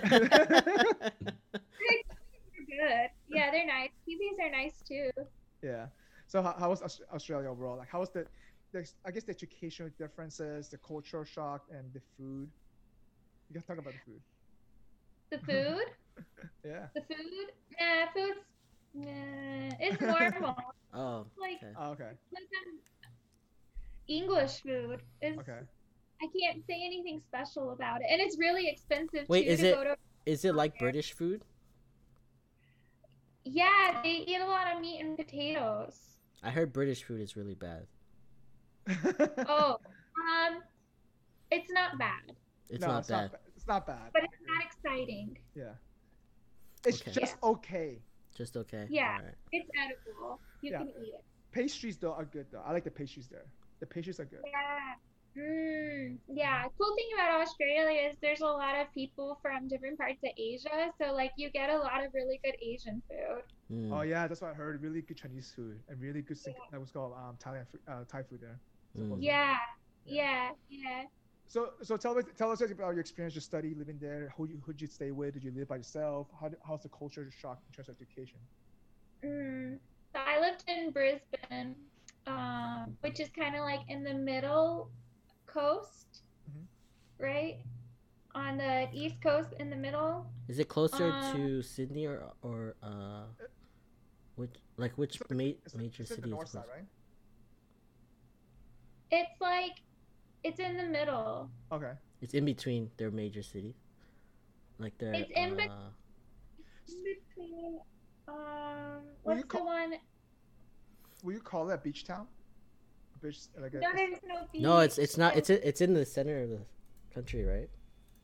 Or it's uh, closer Yeah. to the, it's closer in it's oh, more closer inland. inland, It's more more inland, inland, yeah. inland. Got it, got it, got it. Okay. It's on the coast, but it's inland. The Got it. uh, like the coast there is all mangroves. There's no natural beach. Got it, in got Brit- it. Okay. Yeah, it's really nice. Brisbane's beautiful. All of the cities in Australia are so modern, clean, low crime. Um, it's a really a really a nice place to live. And if it were closer to Uh, America, I would live there. S- So how was how, how, how was the culture in terms of Colum- versus Colombia? Like you know, you went to one extreme to another, another now. So how did that affect you? Yeah, well, so I didn't really meet very many Australians, to be honest. Really? Like, yeah, because in my classes, a lot of people were from China. Oh, like, Also I even, international. yeah, I had one class where I was the only Western student. And, like, Literally, everyone was speaking Chinese. And I'm like, I don't know what you're talking about. Look at this white girl sitting here. Why she's here in this class? yeah, what is she doing in this class? Did you take a Chinese class? no, I didn't. I learned how to say, like, um, a bad word. And then, what's the other word to say, like, I don't know. We'll push it down. Yeah, you don't know. Yeah. Carlos Carlos taught me how to say that. So like when someone's when they were talking in Chinese, I was like, "Well, push it down." Every single answer. yeah. So uh, I mean, so compared to the education classes there versus Colombian classes, how was that overall? Was it better? Or was it the same? Oh, this is gonna be controversial. Um, I think I learned so much more. I learned so much more in my Colombian classes than I did in my Australian ones. Really? Why say that? I'm just wondering. Like, is it the way they teach, they taught the class? Yes. Yeah. Um, so in in Colombia, the class size was it was like what I would expect a really good master's program to be. It was a small cohort of 11 people Mhm. where you could actually have a good people. conversation. That's like PhD in America. That's by way. very low. Uh, Yeah. Yeah. Because So even the was- masters here in America is like what, 100, 50, 200, something like that in yeah, America. it's a lot. Yeah. Yeah. So how many people were in Australia for for those classes typically? Oh my gosh, I had a class with like a hundred people in it. Okay, but isn't education was free there in Australia? I, I don't know enough about it. Like, No, they charge international students a lot more money, but it's still Yeah. cheaper than than going to an American school. really, Um, still cheaper than going to American school. Huh? But even the, with the living costs and the tuition there, it's still cheaper than going to American school. Yeah, it is. Wow. Yeah, I think my degree cost thirty thousand dollars in So total. would you compare would you compare the uh your Australian classes to your FSU classes? Uh like how did those compare? Yeah. Mm, I oh I, I don't want to discount my master's degree. Not live on, on the episode, okay? well, I studied economics. I, I don't really think that's a very popular major. So Mm, my class sizes were pretty small, and I had a good relationship. for your masters or for your undergrad? Sorry. at FSU. my undergrad. Okay. Yeah. So and I, I had really good relationships with my professors because my classes were pretty small. That's nice though. Yeah. I don't know. I found I found like at UF, I didn't really learn much from the classes. It was just they told me what I should be Doing. learning, Yeah. Or like something like that. Like the classes, I didn't really learn anything. The teachers, uh, they they like did lectures and stuff, and you you like hear it, but like the stuff that I learned was I learned myself. Like it wasn't like Yeah. it wasn't it wasn't like the classes did anything for me. Um, it was more self learning. So, so, so Karen, tell me about the experience working in Australia. I remember you had an internship, so that. So, I did have an internship. yeah, how was that working overseas versus working in Colombia versus working in the United States? The- Oh, okay. Yeah, this is gonna be good. Okay. Yeah, so in Colombia, like when I taught English, uh, they were very strict with people. Um, you had to be, you had to look a certain way. If like for women, if you wore a skirt, you had to wear uh, tights, like pantyhose. Um, like very, very strict, very formal. Um, Mm. If you, it wasn't a flat hierarchy at all. It was like very hierarchical, and you couldn't skip rungs on the hierarchy. Mm. you know, like you had to talk to your boss. Yeah. You couldn't talk to your boss's boss. Fast, yeah. Right? Like that's a big deal if you talk to your boss's boss. Uh, not like in America, right? Like in Yeah. America, with everyone, we don't care. Depends on Um, depends on the company, but yeah, I Yeah. can see that for Yeah, and then and they address people by last names. And yeah, say like, it's always last names first. Yeah. like very formal. Wait, wait. Did, did they mispronounce your last name a few times? I'm just curious. Uh, yeah, the like McKibben. Yeah, they couldn't say my last name. I can pronounce your last name. I don't even know how to pronounce your last name correctly, to be honest, in the beginning of this podcast. Oh, At the beginning of the podcast. How long have you guys known each other? O- o- Only 15 years now. I mean, it's your friend, right? Your friend Karen. It's your friend. so now, uh, I mean, uh, so going back to Australia ex- working Mhm. experience, how was that? Oh yeah, it was decent. Um, it was cool. It was like an internship. So um, there was a guy. He moved there from from the U.S. actually, and uh, he's like kind of starting his own little. Um, on he's a little entrepreneur, and he had all these different little projects and uh, did consulting. And so I, I worked on like a, a project to gather information about the mining industry and protecting intellectual property. Um, and it was all very chill, very calm. Um, everyone there, complete opposite of Colombia. They you just say their first name, Mm. uh, title, nothing. Like even professors want to be addressed by their first name. They don't want to have doctor or professor in front of their name. So it's cool. There is very flat. Uh, I I enjoyed that. Mm. Okay.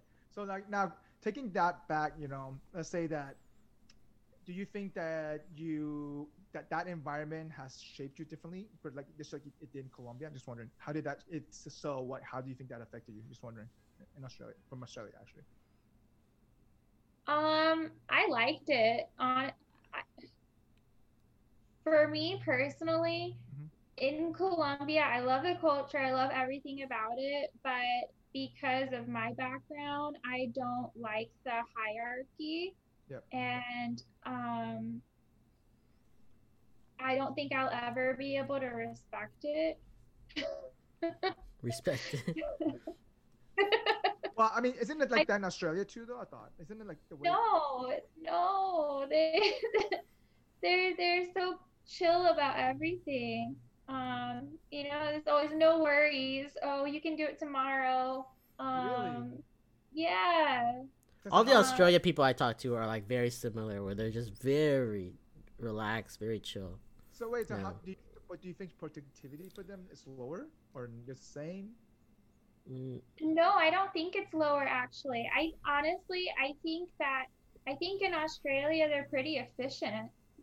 Um, I think they do a decent job at stuff. I know they have a lot of vacation. Let me tell you, because whenever I travel, anywhere, anywhere I went, Canada, Europe, I'm like, you're on your one month vacation. I'm like, wait, what? Um, you've been here for four weeks. I'm like, what?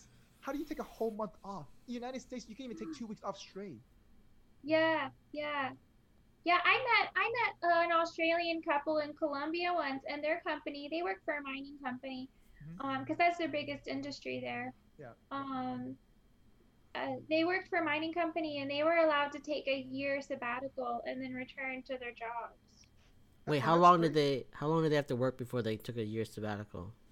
I didn't ask, Oh, but they were young, so I'm assuming that they didn't work there that long.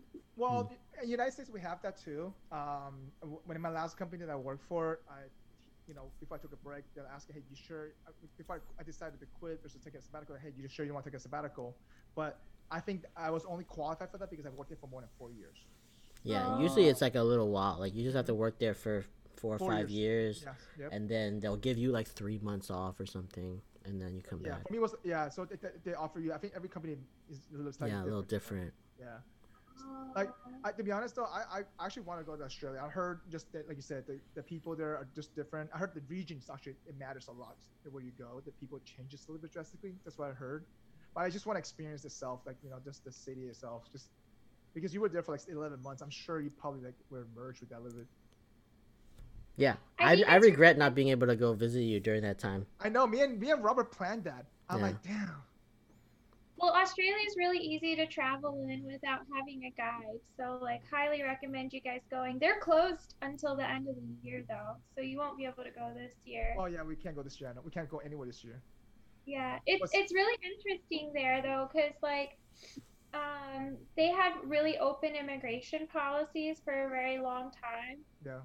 So, um, you will meet people from all over the world, um, and they're new immigrants, right? So it's kind of like, it's like the U.S., but they're just starting off on this experiment of, you know, opening borders, right? Mm. So everyone's uh, new to Australia, and I think that's really interesting. And it's really nice to see like all the optimism and positivity. The experiment, like you Um, said, it's, it's like the new experiment that they're trying to do. Yeah. Yeah, yeah, it's so cool. Um, and in Brisbane itself, like every time there was an uh, like a national day for another country, they would project the flag onto the bridge. That's pretty cool. That's And- cool. Yeah, Yeah. and they'd have like celebrations for different cultures. It, it was just really Man, interesting. India has a lot of holidays. Let me tell you. They, do they project every single Indian holiday? I don't know. Asia has Asia does their holidays are the day that day and the day after. They always have like a rest period, a rest day after their No, holidays. It is. It's, it's a resting period. So it is. Yeah, it's crazy. I'm like, oh yeah, this is a hangover day. Like, like Chinese New Year's is two weeks. yeah. it's two weeks. Why do you need Chinese New Year to be two weeks? America doesn't even get a week for that. You have a two week hangover off of that one day. It's a real party. I Yeah. want to go. Yeah. So, uh, so what- what is the takeaway you learned from Australia? If you can name one thing, I'm just wondering. Mm, Is there I anything you met missed about really- uh, missed Yeah. about uh, Australia? I miss that I felt really, really safe and very calm, Mm. and that people seemed n- normal. Wait, Well, what's normal? What's Wait. normal? because normal compared to like Colombia and Chicago and Georgia, where you're at now. what do you mean normal? Like You what be normal specific. versus like what Yeah. is normal? They just seem so practical, right? Like you didn't hear all this crazy stuff about like masks and like You mean you mean they're ha- you mean you- you're talking about like normal people having common sense they actually respect. So okay, Common now let me let me let me ask you: Is community there a little bit much closer than it is in America? It's a sense of community. I don't think so. You don't think Mm. so, really? No, I Because in Colombia, it's, it's I I personally think that's closer. Yeah. For sure. Like the Yeah. community is the thing for them. Like you do it on behalf of the community. It's not by the individual. I think that's a little bit different. But so you're saying in Australia, it's not like that at all. well actually I have to disagree with you on Colombian. I'm not Colombian, so Colombians can disagree with me, my opinion. okay. But like I think Colombians value family more than anything else. That's true. I think Hispanic general. Right. That's value family. I agree. That's first. Yeah. Yeah, yeah. Mm-hmm. I think that in Latin America, people really um, like work really hard and uh, struggle for it for their family, right? Yes. It's all about the family. Who I don't care about the community. I care about my family, right? I think I think it's family first. I think then comes the community though, because I think once you take care of your family, it, it, the next step for them is actually to about the community, and I've seen that Yeah. after many times. Yeah. And I think Yeah. I think like uh like caring about your family like also like emanates into the community as well. Like it's Correct. it's just a Yeah. Yeah, I you- agree with that. And you say that you, you, you don't see that in Australia, or you haven't seen it? I didn't see that, and that's probably because I was in like a transient Uh, okay. group, right? Yeah. So you're one of Um, the locals, I guess you could say. Yeah, but I think I think that they're tr- I think they're trying to make everyone feel inclusive, right? And I like that. I think they're trying to build a community with a lot of new uh, new immigrants, right? Yeah. I think they're trying to build that because they do have festivals and fairs and and lots of activities and events for the community, and they do have a lot of nice public spaces that they take care of. mm. Yeah. So so that inclusiveness probably I I, I think that kind of makes them a little feel feel more safe to be open about it. I think, and that kind of helps them interact, and then knowing that that builds awareness for every every other population out there probably. Yeah, yeah, yeah. So, and I, I mean, obviously, United States is a little bit more closing up right now, a little bit more closed up. But I do see that United States, the they do some people. I mean, depends, I guess, on the family and it depends what the area. I feel like some part of the United States does value family. I personally see that as well.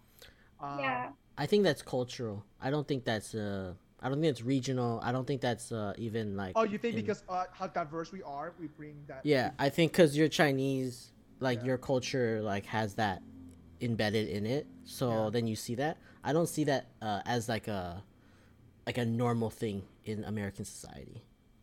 No. Well, in the Midwest, I think so. In the Midwest, especially like when it comes Mm. to family, I think that. I guess maybe, but I I don't know. I don't see it like I haven't seen it in Florida. I haven't seen it here in San Francisco. I don't like, I- and those are just completely opposite, like places. I just don't That's see it as like a a thing for American culture.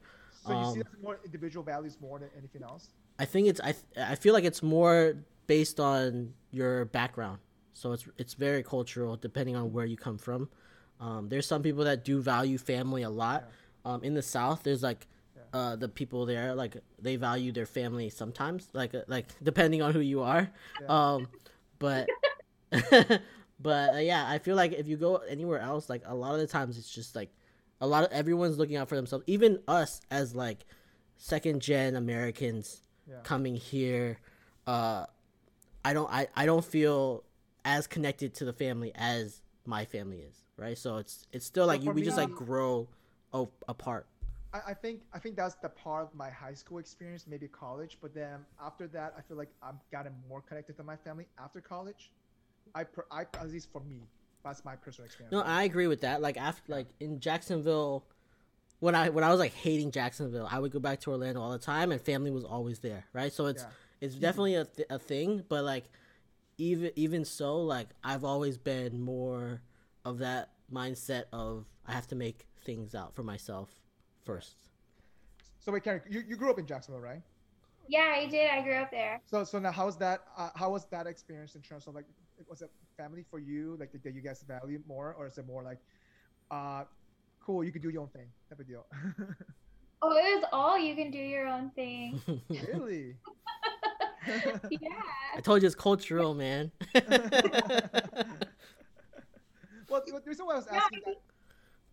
Oh no, the the reason why I was asking this because I think you know going back to the original question, right? I think environment shapes people, right? But Yeah. but I feel like talking to you, I feel like after you going through your cultural experiences, going through you know the life experience that you've gone through, I feel like for you that mindset has changed a little bit, right? Based on what, or versus what you've Yeah. grown up. Yeah. Do, do you feel like today do you value family a little bit more than you used to? I'm guessing. oh yeah, one hundred percent. Yeah. Yeah. And one and one of the things is that I, um, you know, how, and obviously, obviously, there's a bunch of studies done about this, like how uh, environment can help people change their mindset, the way they think, the way they they're raised, on the way they educate themselves, or even that you know having that habit to create this self awareness. So like for you, you know, you probably somehow growing up, it made you uh, the person who you are today, where. When you got to Chicago, your life was too good, and you thought, you know what, screw that. I'm gonna go to the rough place. You know? something something trigger you to have that kind of mindset because you truly found that you were not really happy right and Wow. so i think that that's very rare to be honest to have the self-realization so Yeah. and that happened to you what, when you were 25 Yeah. But doesn't everyone go through a quarter life crisis? Let's see i quit my job when i was 28 so it was past quarter life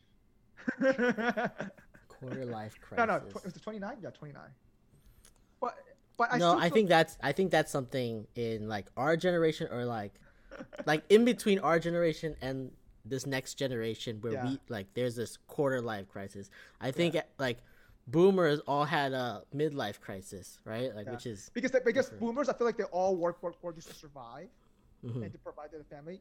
And I think our generation is like we're reaping out the benefits, so therefore we have more spare time. We're about you know grow grow growth to a certain degree, and then uh, and then the next generation they have, they're gonna add, have even more spare time, so therefore they're traveling, traveling, traveling. yeah you know? so so we have like a quarter life crisis they're gonna have like an eighth life crisis and it's just gonna go from there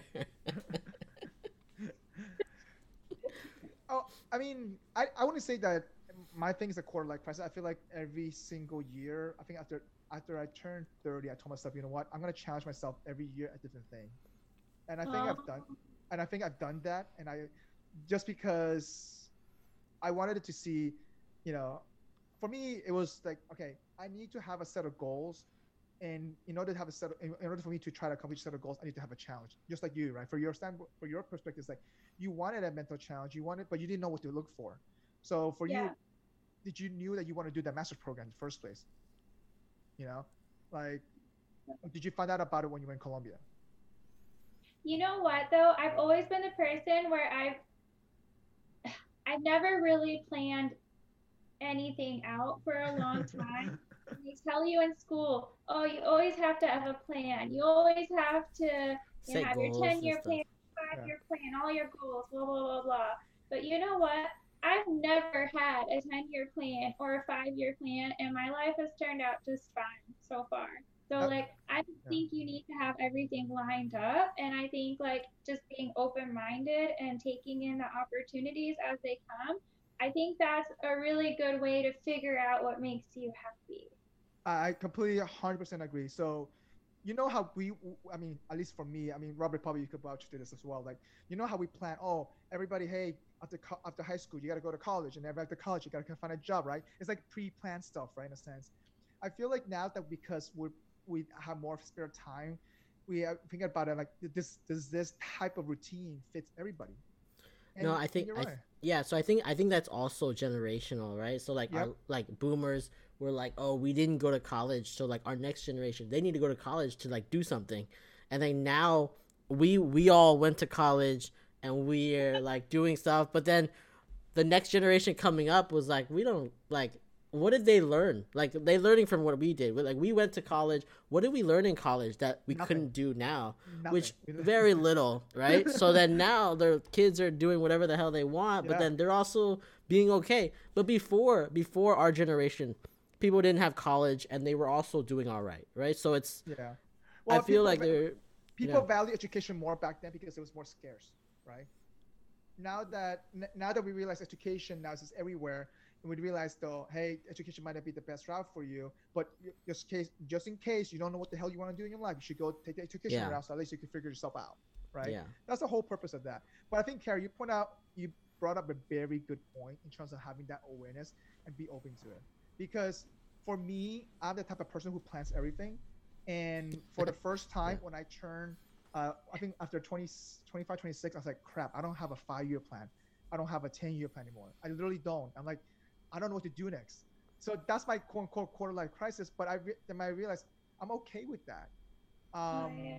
I, I I'm okay with that. But as long as I told myself, you know what, as long as there's something that I can stay challenged with, and for me, part of that was I realized that was moving to LA because I was for me Orlando was very status quo to a certain degree, but also it could be a mental thing, right? When you you mentioned earlier that when you go to a new environment, you have this hype and you willing to do things more. You're willing to actually go above and beyond to get out of your comfort zone. Yeah, yeah. So uh, and and I I, I kind of love that about it, and the the beauty about it that also is kind of like, it's, you know, the reason why I was asking you earlier in terms of like, hey, how did Australia motivate you to do that? You know, because you just changed environment again, you know, after two and a half years. Now, Yeah. now then now when you went back to Australia, you went back to Colombia, then you went back to the states. Did you when you come back to when you went back to Chicago, did you feel rejuvenated? I like how you. to be honest, I was like, what am I doing here? Oh really? really? Really? I'm surprised. Wow. Well, I was. So like if it I was like, so if it was like up to you and Yeah. like if you're if you're thinking like oh i'm back in chicago what am i doing here what would you have thought would be a better alternative Yeah, I'm just curious. What would yeah?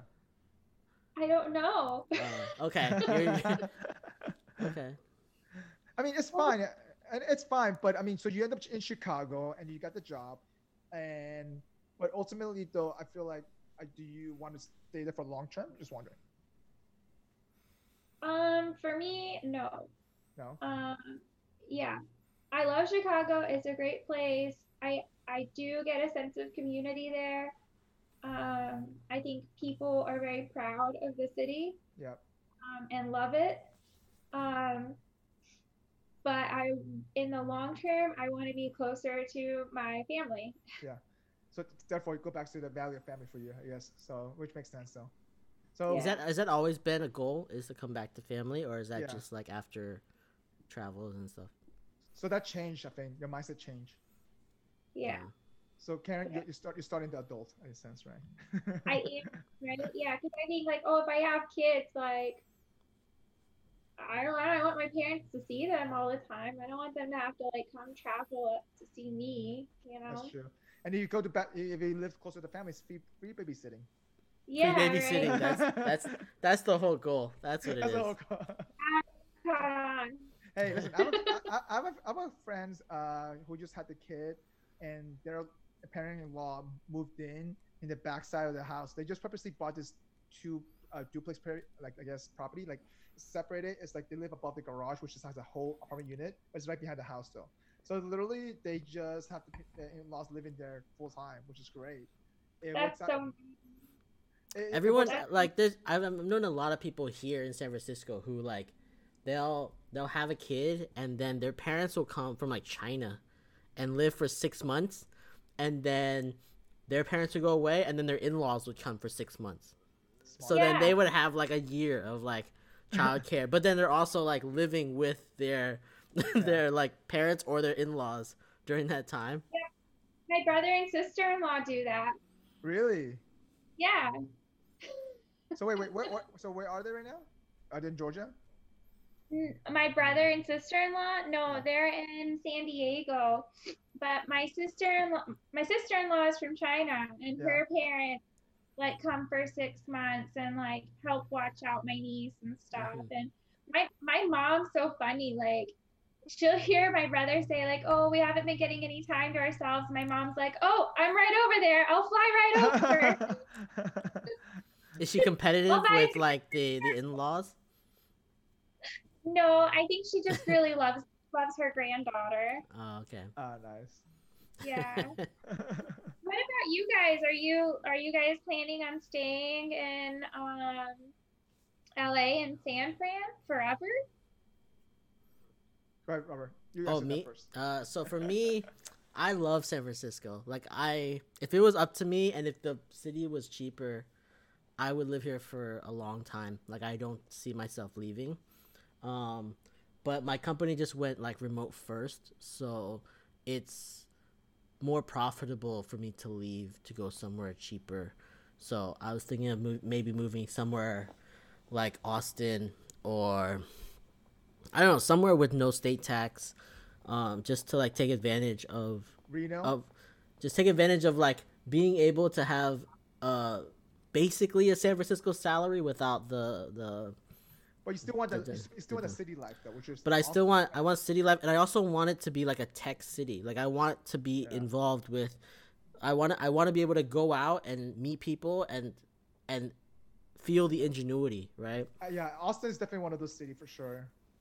I mean, LA is kind of like that, but you have you have to be at the right spot for that though. But I think Austin's definitely for sure for sure. Yeah. Yeah, and and like the the the like like the relocation things like L- LA is not a not a spot for me. So Yeah. so for me, um, I'm ready to to a certain degree kind of move on. Uh, I I enjoy LA. I love everything about LA. Uh, it's just that during this quarantine time, it's kind of hard to do things that I want to do in LA with people. And so, so Yeah. it means like doesn't make sense for me to stay here. I don't know how long this quarantine is gonna last. Uh, not only that though, I, I do have an itch to go to Austin as well. And the reason why I want to do Austin is because if I keep my current job as a consultant, I can do. I'm in the uh, what's called Central Time, so therefore I can do East Coast and West Coast hours, and that's the beauty thing. That's the beauty about that. And so, um, and not only that, I think that city is, is a, definitely a professional city, which is kind of similar to LA as well, where you have your little tech hub, you should have your little financial hub as well, and kind if you think about it, the uh, the only thing that it doesn't have is the beach, um, which Yeah. and I- which I do kind of love here. Literally, I love at 6 p.m. I clock out, I go outside, go for a run at the beach, and it's just something that I'm gonna miss. So I miss seeing water, right? Like I like I don't have to be at the beach, but I want to be able to go to water. you have a bay right there. You can walk eight blocks. Right? No, no, that's that's what I'm saying. Like that's that's what I would miss. Like that's like I need to be close to water somehow. In Jacksonville, you're right there by the beach, so you can go to water. Um, over here, like I like I can see the bay from my from my window, right? So, it's like have a I river need there. some sort of water. They have a It, nice it's like a relaxing. Well, they have a nice river there. So Yeah, I mean, I would have to live along the river somewhere Yeah. so I could see. A- it. And so the thing is that though I have a roommate, and right now I feel like with the rent I'm paying right now in Santa Monica, I could definitely be paying the same exact thing by myself whether it's Austin. So I could buy a place in Austin for what I'm paying. for your rent, yes, you can for your rent. Like, it's crazy.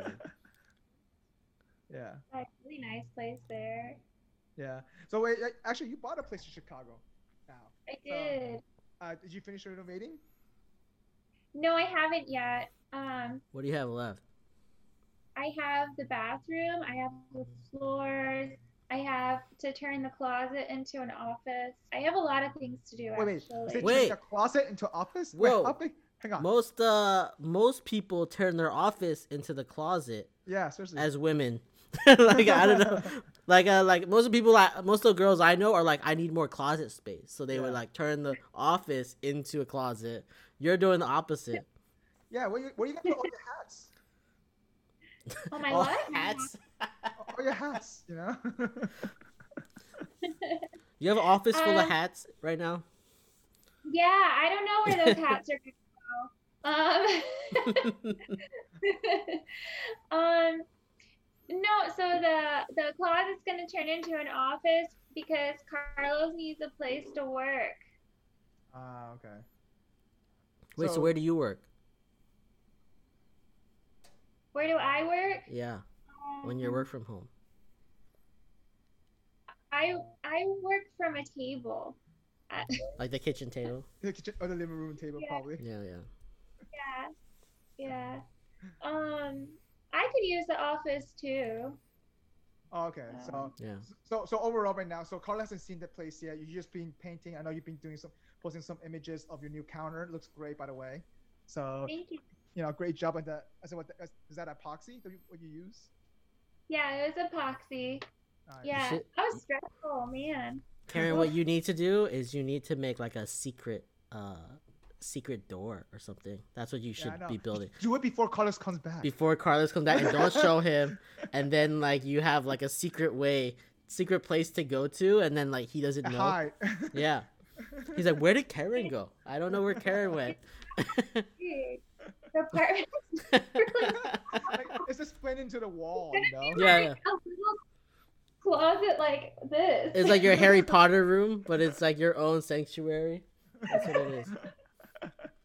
I'm so relaxed. so relaxing in your little Harry Potter closet. That's what it is.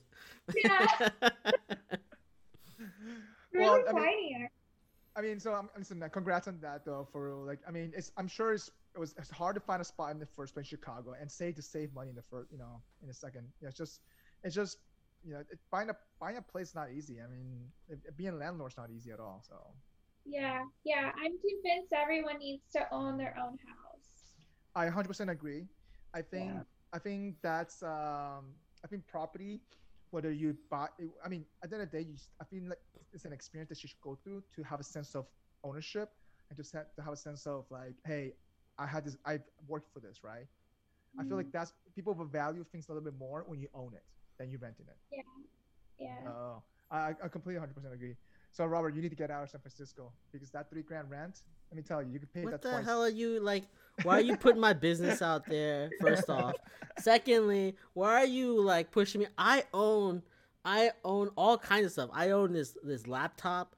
I own like, uh, yeah. I don't know. Very, I don't really own very much else. yeah. Not even your, you don't own the, your pots or pans or furniture. Who cares? Like that's not like I don't care. Like I- take care of that stuff. Like I like I take care of that stuff better than like it, like just as if it was my own, right? Like I told you, I clean the I clean the stove every time I cook. Every single time I cook, I clean the stove. No, I know, I know. Like, it's- I, no, I feel like overall, the, I, I think, I feel like you know having that sense of ownership matters because it makes you proud. I feel that plays a little bit more into a role though, and because it's, it's, it's yours forever. You know what I mean? Like Until Because- you sell it. until you sell it. That's true. I was thinking that too. yeah, until you until you sell it. That's true. But at the end of the day, though, you want to sell the highest value, so therefore you want to keep it as as perfect as possible. Yeah. Um, yeah. all right. Well, Wait. Karen, Wait, I have a question though, Rob. How come if you went hundred percent remote, why did you re-sign your? Why did you sign a lease? Uh, for me, it's like I, I always, uh, like to plan when I'm moving or like doing something big. So even like I signed a six month lease here, I'm gonna probably re-sign for another six months. Like it's not oh, like for sure? that's that's like I'm pro like I'm probably not gonna move in the next six months, right? It's gonna probably be a year from now that I move. So why so- not do a year though? Just wondering. Uh, he like the owner wanted to do a six month lease, right? Really? Yeah, so he wanted to re like reevaluate at the end of six months, which so like now it's probably gonna be a lower like rent Rent, lo- for you especially, yeah. for me. Yeah, it's probably better for me in six months. But like, uh, really, I just wanted to. I I I wanted the option to like move if I needed to, but it was more. It was Can more you like. negotiate better now? Because in six, and because uh, Yeah. It, well, in six months, I'm definitely gonna be able to negotiate better. Like Well, I see. I time. Ask for a year, but lower, get a lower rate. No, well, yeah, I could, but I just wouldn't want to because I like in the end, like I feel like monetarily it's better to move somewhere else, right? So like I have to, I have to. I'm like I'll be saving like So twenty, thirty I get it. I thousand dollars a year just to like I get it. leave, right? So it's it's more like uh yeah, I just I I I want to be planning this stuff. I I never do anything like that. That's very like quick. Um, so in the end, I'm I'm gonna resign just cause, or like I'm gonna sign something because I want to have security now, Yeah. where I'm planning for the future. Yeah. So Karen, this is the first time I've seen Robert planning. Just so you know. Uh, I don't know if you like that's that's not true. Like pl- like it took me four years to move to San Francisco, and I I was like planning to move to San Francisco for four years. Yeah, So- I but- But you like didn't just jump though. You didn't jump on it though. Like you didn't jump on. Um, Like you know what I mean? Like you know what I'm saying? Like you didn't like you were talking about it. I mean, I was looking for for four years. I just wasn't like, I wasn't over the top like going gung ho on it, but I was looking for four Yeah. years, right? But then So, when you did the leap of when you did when you did that though, that was a night and day for you. So it was right, more, Karen? yeah. But like, I also like went went into like if I had found a job within that four years, I would have done the same thing you think so? Yeah, for sure. Because I was done with Jacksonville after a year. Like I was done. I was never there to justify that. So I yeah, you weren't there enough. You're not even in LA enough to say that you're like No, done with LA. LA. I feel like I've I've been in LA more often than I've been in Jacksonville. Like I'll say probably like out of the No, but half- you've been everywhere more than Jacksonville. like during during like a year, you were probably in Jacksonville maybe a month or two in total. no to- a total of three months actually. I actually did this math. Exactly. So like like it really Jacksonville, you weren't even there. Like Well, in LA though, like out of the year, the last two and a half years I've been to, I've been here for at least a year and a half. Like especially with the quarantine now, like I'm even more here now. Like I don't travel. most of the quarantine, you were in in Florida. We're still in quarantine. Like you, were, I'm gonna say like what was it? Three months out of four months, you're in you're in no, Florida. I, I left it. I told you I left in March. I left in March for you left in March, and Yeah. we were in Came back in- quarantine in April, and then you came back in Ju- June. June. Yeah. It's barely July, so like it's So that's, that's, that's what I'm saying. Like, so I've been half of my month in Florida and half in. I've been, that's more than. That's what I'm saying. You spent more time quarantined in Florida than here. But That's all. By, by, by the end of this year, I'll probably be more quarantined in LA than you know than Florida. Yeah, because you're not allowed to go back. They're not I, let, I they're can not, I can go back to Taiwan. What are they're not gonna Oh, let you. leave? Are you allowed to leave LA? Yeah. yeah. I mean, you can fly anywhere. It's not like Yeah, yeah, super restrictive. Yeah. Oh, okay. So wait, how long are you gonna plan to stay there for in Georgia? I don't know. Indefinitely. Definitely. So you spot a place. Ah, whatever. Yeah, you have a place in in in Chicago. You don't want to go back. Yeah, it was fun for the first month, but then after that, it got a little boring. Mm. Uh, Yeah. Well, Yesenia left you. I know that. She went to Hawaii. Yesenia yeah, went to Hawaii. We went to Hawaii for a month. So in Hawaii, they make you do like a two-week quarantine, Yeah. and then afterward, you can go outside. And they're real serious about it there too. Like Mhm. they'll have like the police call you and ask you if you're there. Like if you're at Yeah. Where, where Maybe you I should go to Hawaii. Alright. yeah. I Is don't think it's cheaper, Rob. I mean, who cares? well, actually, round trip is four hundred fifty dollars. I just looked this up. N- By the way. But like, it's good. Everything's cheaper than San Francisco. Yeah. Yeah. Actually, my friend is flying to South Korea, and they're um they're allowing people flying in India, but they're they're gonna tell they're gonna tell you, hey, you have to pay two weeks of hotel, but They comes with force you to quarantine. Yeah. So they put you in a hotel. It's eighty dollars a night with food, Wi-Fi included, and they quarantine you for fourteen days. They do the test for you every single day. It's, Yeah. It's all eighty dollars all included, and which is nice. I would I would love that. I'll work there and then I take a week off. Whatever. I would do it. I would Yeah. do it. Yeah. Yeah. yeah. Yeah. I'm desperate to go to Colombia. Like, I would do whatever they tell me to do.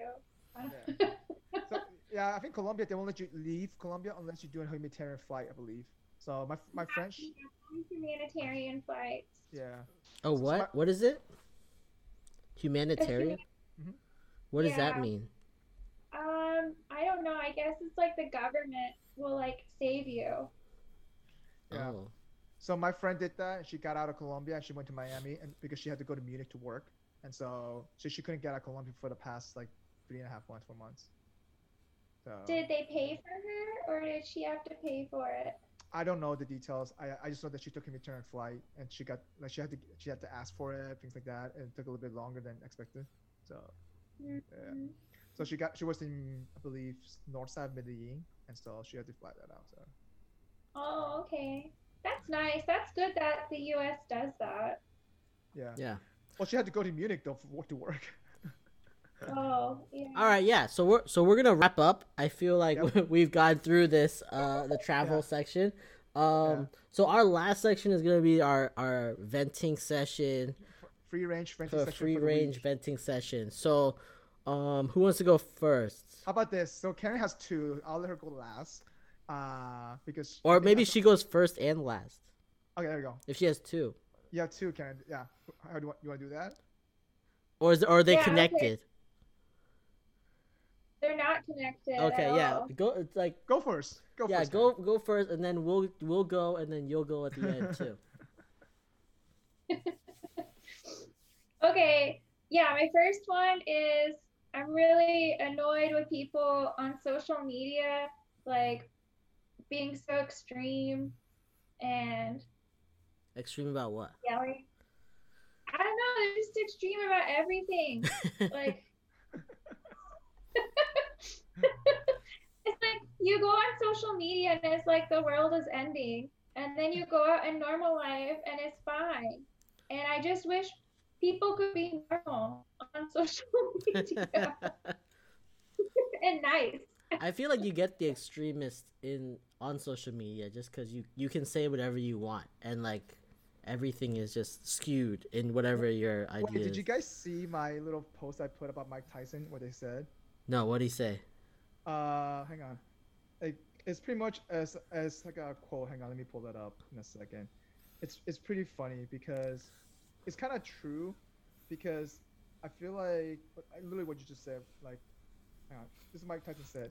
It's like social media made you all too comfortable with disrespecting people and not getting punched in the face for it. and I'm like, That- hundred percent true. that is so true. You know. That is so true. that stuff in person right like Yeah. people who say all these crazy things would never ever say that in person to someone I don't know. Most of the stuff I post, I would have said in person, but only to my like close friends and family. much. You just you just do your cooking shows, which are amazing. Yeah. yeah, that's true. Yeah, but I wouldn't. I wouldn't cook in front of complete strangers either, because You wouldn't cook in front of like let's say that you were in that let's like that you say like we we started a cooking show downstairs outside on the street. I don't think I would do it. No. How about in your common area downstairs where people walk around? Well, comment. Yeah, I would because those are mostly friends and Oh, okay. like people. People in the building. I, I don't know. I, I feel like my Wait, neighbors Rob. feel very. Your- I feel very close to. Uh, public or private? Just wondering. It's public. So people who who jump in. have There's a couple people who jumped in who I have no idea who they are. Okay, I was gonna ask you, have you gotten strangers? I have. Okay. There's this one girl, um, something Choi, uh, something. I yeah, I don't know. This Maybe one she- Asian maybe- girl. She it's a she's a when I look at her when I look at her profile, she's like a food blogger, yeah. and then she's jumped onto my stream and like talked me through some of the stuff that we've done too. Like it's crazy. Sure, she's, she, she, But she, she got- Robert's DM. She like she like got on she got onto my IG live and then just like talked me through everything the same way like Karen would jump on. Like I was like, all right, that's she got There you go. invested real quick. I was I was surprised. Hey, you should, you know, you should- just leave a message and and at the end of the blog, hey, you guys want to contact me? Here's my number. Like a hint to oh everybody. no, um, oh, oh that God. seems that seems too much. fine, fine. How about this? If you want to contact me, just slide me to my DM. Let's see if she messaged you. You know.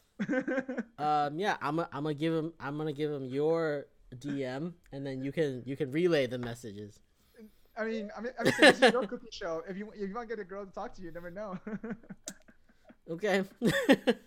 all right, so, all right. So Karen, that's, that's that was your vent. Okay, so it, it's, Yeah. it's the social media extremeness. I I I, I could definitely understand that. Uh, go ahead, Rob. What's yours? So mine was it's it's not uh, it's very uh, first world problem ish. Um, so I ordered something today on Postmates. I ordered breakfast because I was we're, me and uh, me and my neighbor were pretty hungry. We're gonna eat breakfast together. So I ordered like some breakfast sandwiches, and then ten minutes later they cancel. Like They they cancel. What? they Was it cancel. They- Was it Postmate or the Yeah. restaurant? Sorry. the rest i don't even know i think it was a restaurant that canceled but it was it was more like so they they they were like okay we put your your order in your order is getting getting processed or getting done and then 10 minutes later they're like okay we're not like we had to cancel your order and i'm like i'm starved first of all i'm starving right i'm ordering food and then you're gonna go and like, wouldn't you know immediately that you can't fulfill the order? If you're Yeah. like, and why is your restaurant on there if you can't fulfill the order? So, so that that's the whole thing. Like, why are you doing what? Like, I ordered food and 10, 15 minutes later, you're like, oh, sorry, we can't fill this order. Like, what am Oh I supposed to do at that point? I just have to order something else. Like, if and then if that happens multiple restaurants in a row, what are you gonna do? Like, you're never gonna eat. Dude, just- Yeah. I'll be I'll be hangry so much. No, I was. I was so hangry. We had to order McDonald's because they were so like we were so sure McDonald's would would give us food. you were for sure. yeah, that's that's a sure thing. But it was it was just so aggravating to like order food and like um like a little bit of time goes by before they come back and tell you they can't fulfill it. Yeah. How I'd rather it be like right then. They'd be like, "Ah, sorry, like we're too busy," or like something. I don't even know. Like, why would you be on there if you can't do it? Oh, I was so mad. Yeah, why? Like that's so rude. Why would they even like even saying sorry we're too busy is rude. right? Right? Like, if you came into the restaurant and you ordered food, they would never say, "Sorry, we're too busy." And they sit, you sit down. Sorry, we're too busy. Yeah, they, they sit you down at, the, at the chair and you're like, "Oh, sorry, you gotta leave. We're we don't have food for you." You ordered your food. we yeah, and I ordered. That's Hey, it. this is comes up and he's like, "Sorry, like we gotta cancel your order." hey, hey, Oh. this is this is the Mike Tyson quote. They can't get punched in the face for this. See? oh, maybe that's maybe that's part of the problem. Oh. All right. So my event is very similar to the first world problem. Okay. I actually, I actually yesterday I ordered Costco. Uh, I, I, and I always order organic eggs through Costco, and and you know usually th- there are so Costco sell different type of eggs, right? So it's like you know cage free eggs. Then you have farm raised eggs. Then you have organic free range eggs. Then you got your organic farm raised like all this bullshit eggs, right? Yeah. So, and I I literally put organic free range eggs. Okay, I always get the same freaking eggs. It's always the brown eggs and whatever. So, and I don't and I didn't put an alternative option, right? And I know for a fact it did not run out because otherwise they'll tell you, hey, you would like to pick something else if it runs out, right? So the um it was an Instacart. That's what it was, not Postmate for me. So for me it was Instacart. They ended up picking the eggs. Once they got here, they dropped it off. They dropped it on my in front of my door because I wasn't here to receive it, and they gave me the free range egg, the regular white free range egg. I'm like, what the f? I'm like, how hard is it for you to pick the right eggs? All right? First world, like our our problems are so first Well- world. well, hang on, it's hang on. crazy. But this, is, but this is not what annoys me though. I, Oh, that I wasn't kinda- it. No, Okay. that wasn't it. But uh, so for me, and I realized it, it, it was not really her problem, but it is her problem. But at the same time, though, if you so I sent you guys a list of how many eggs, chicken eggs, you can buy out there, and it's so confusing.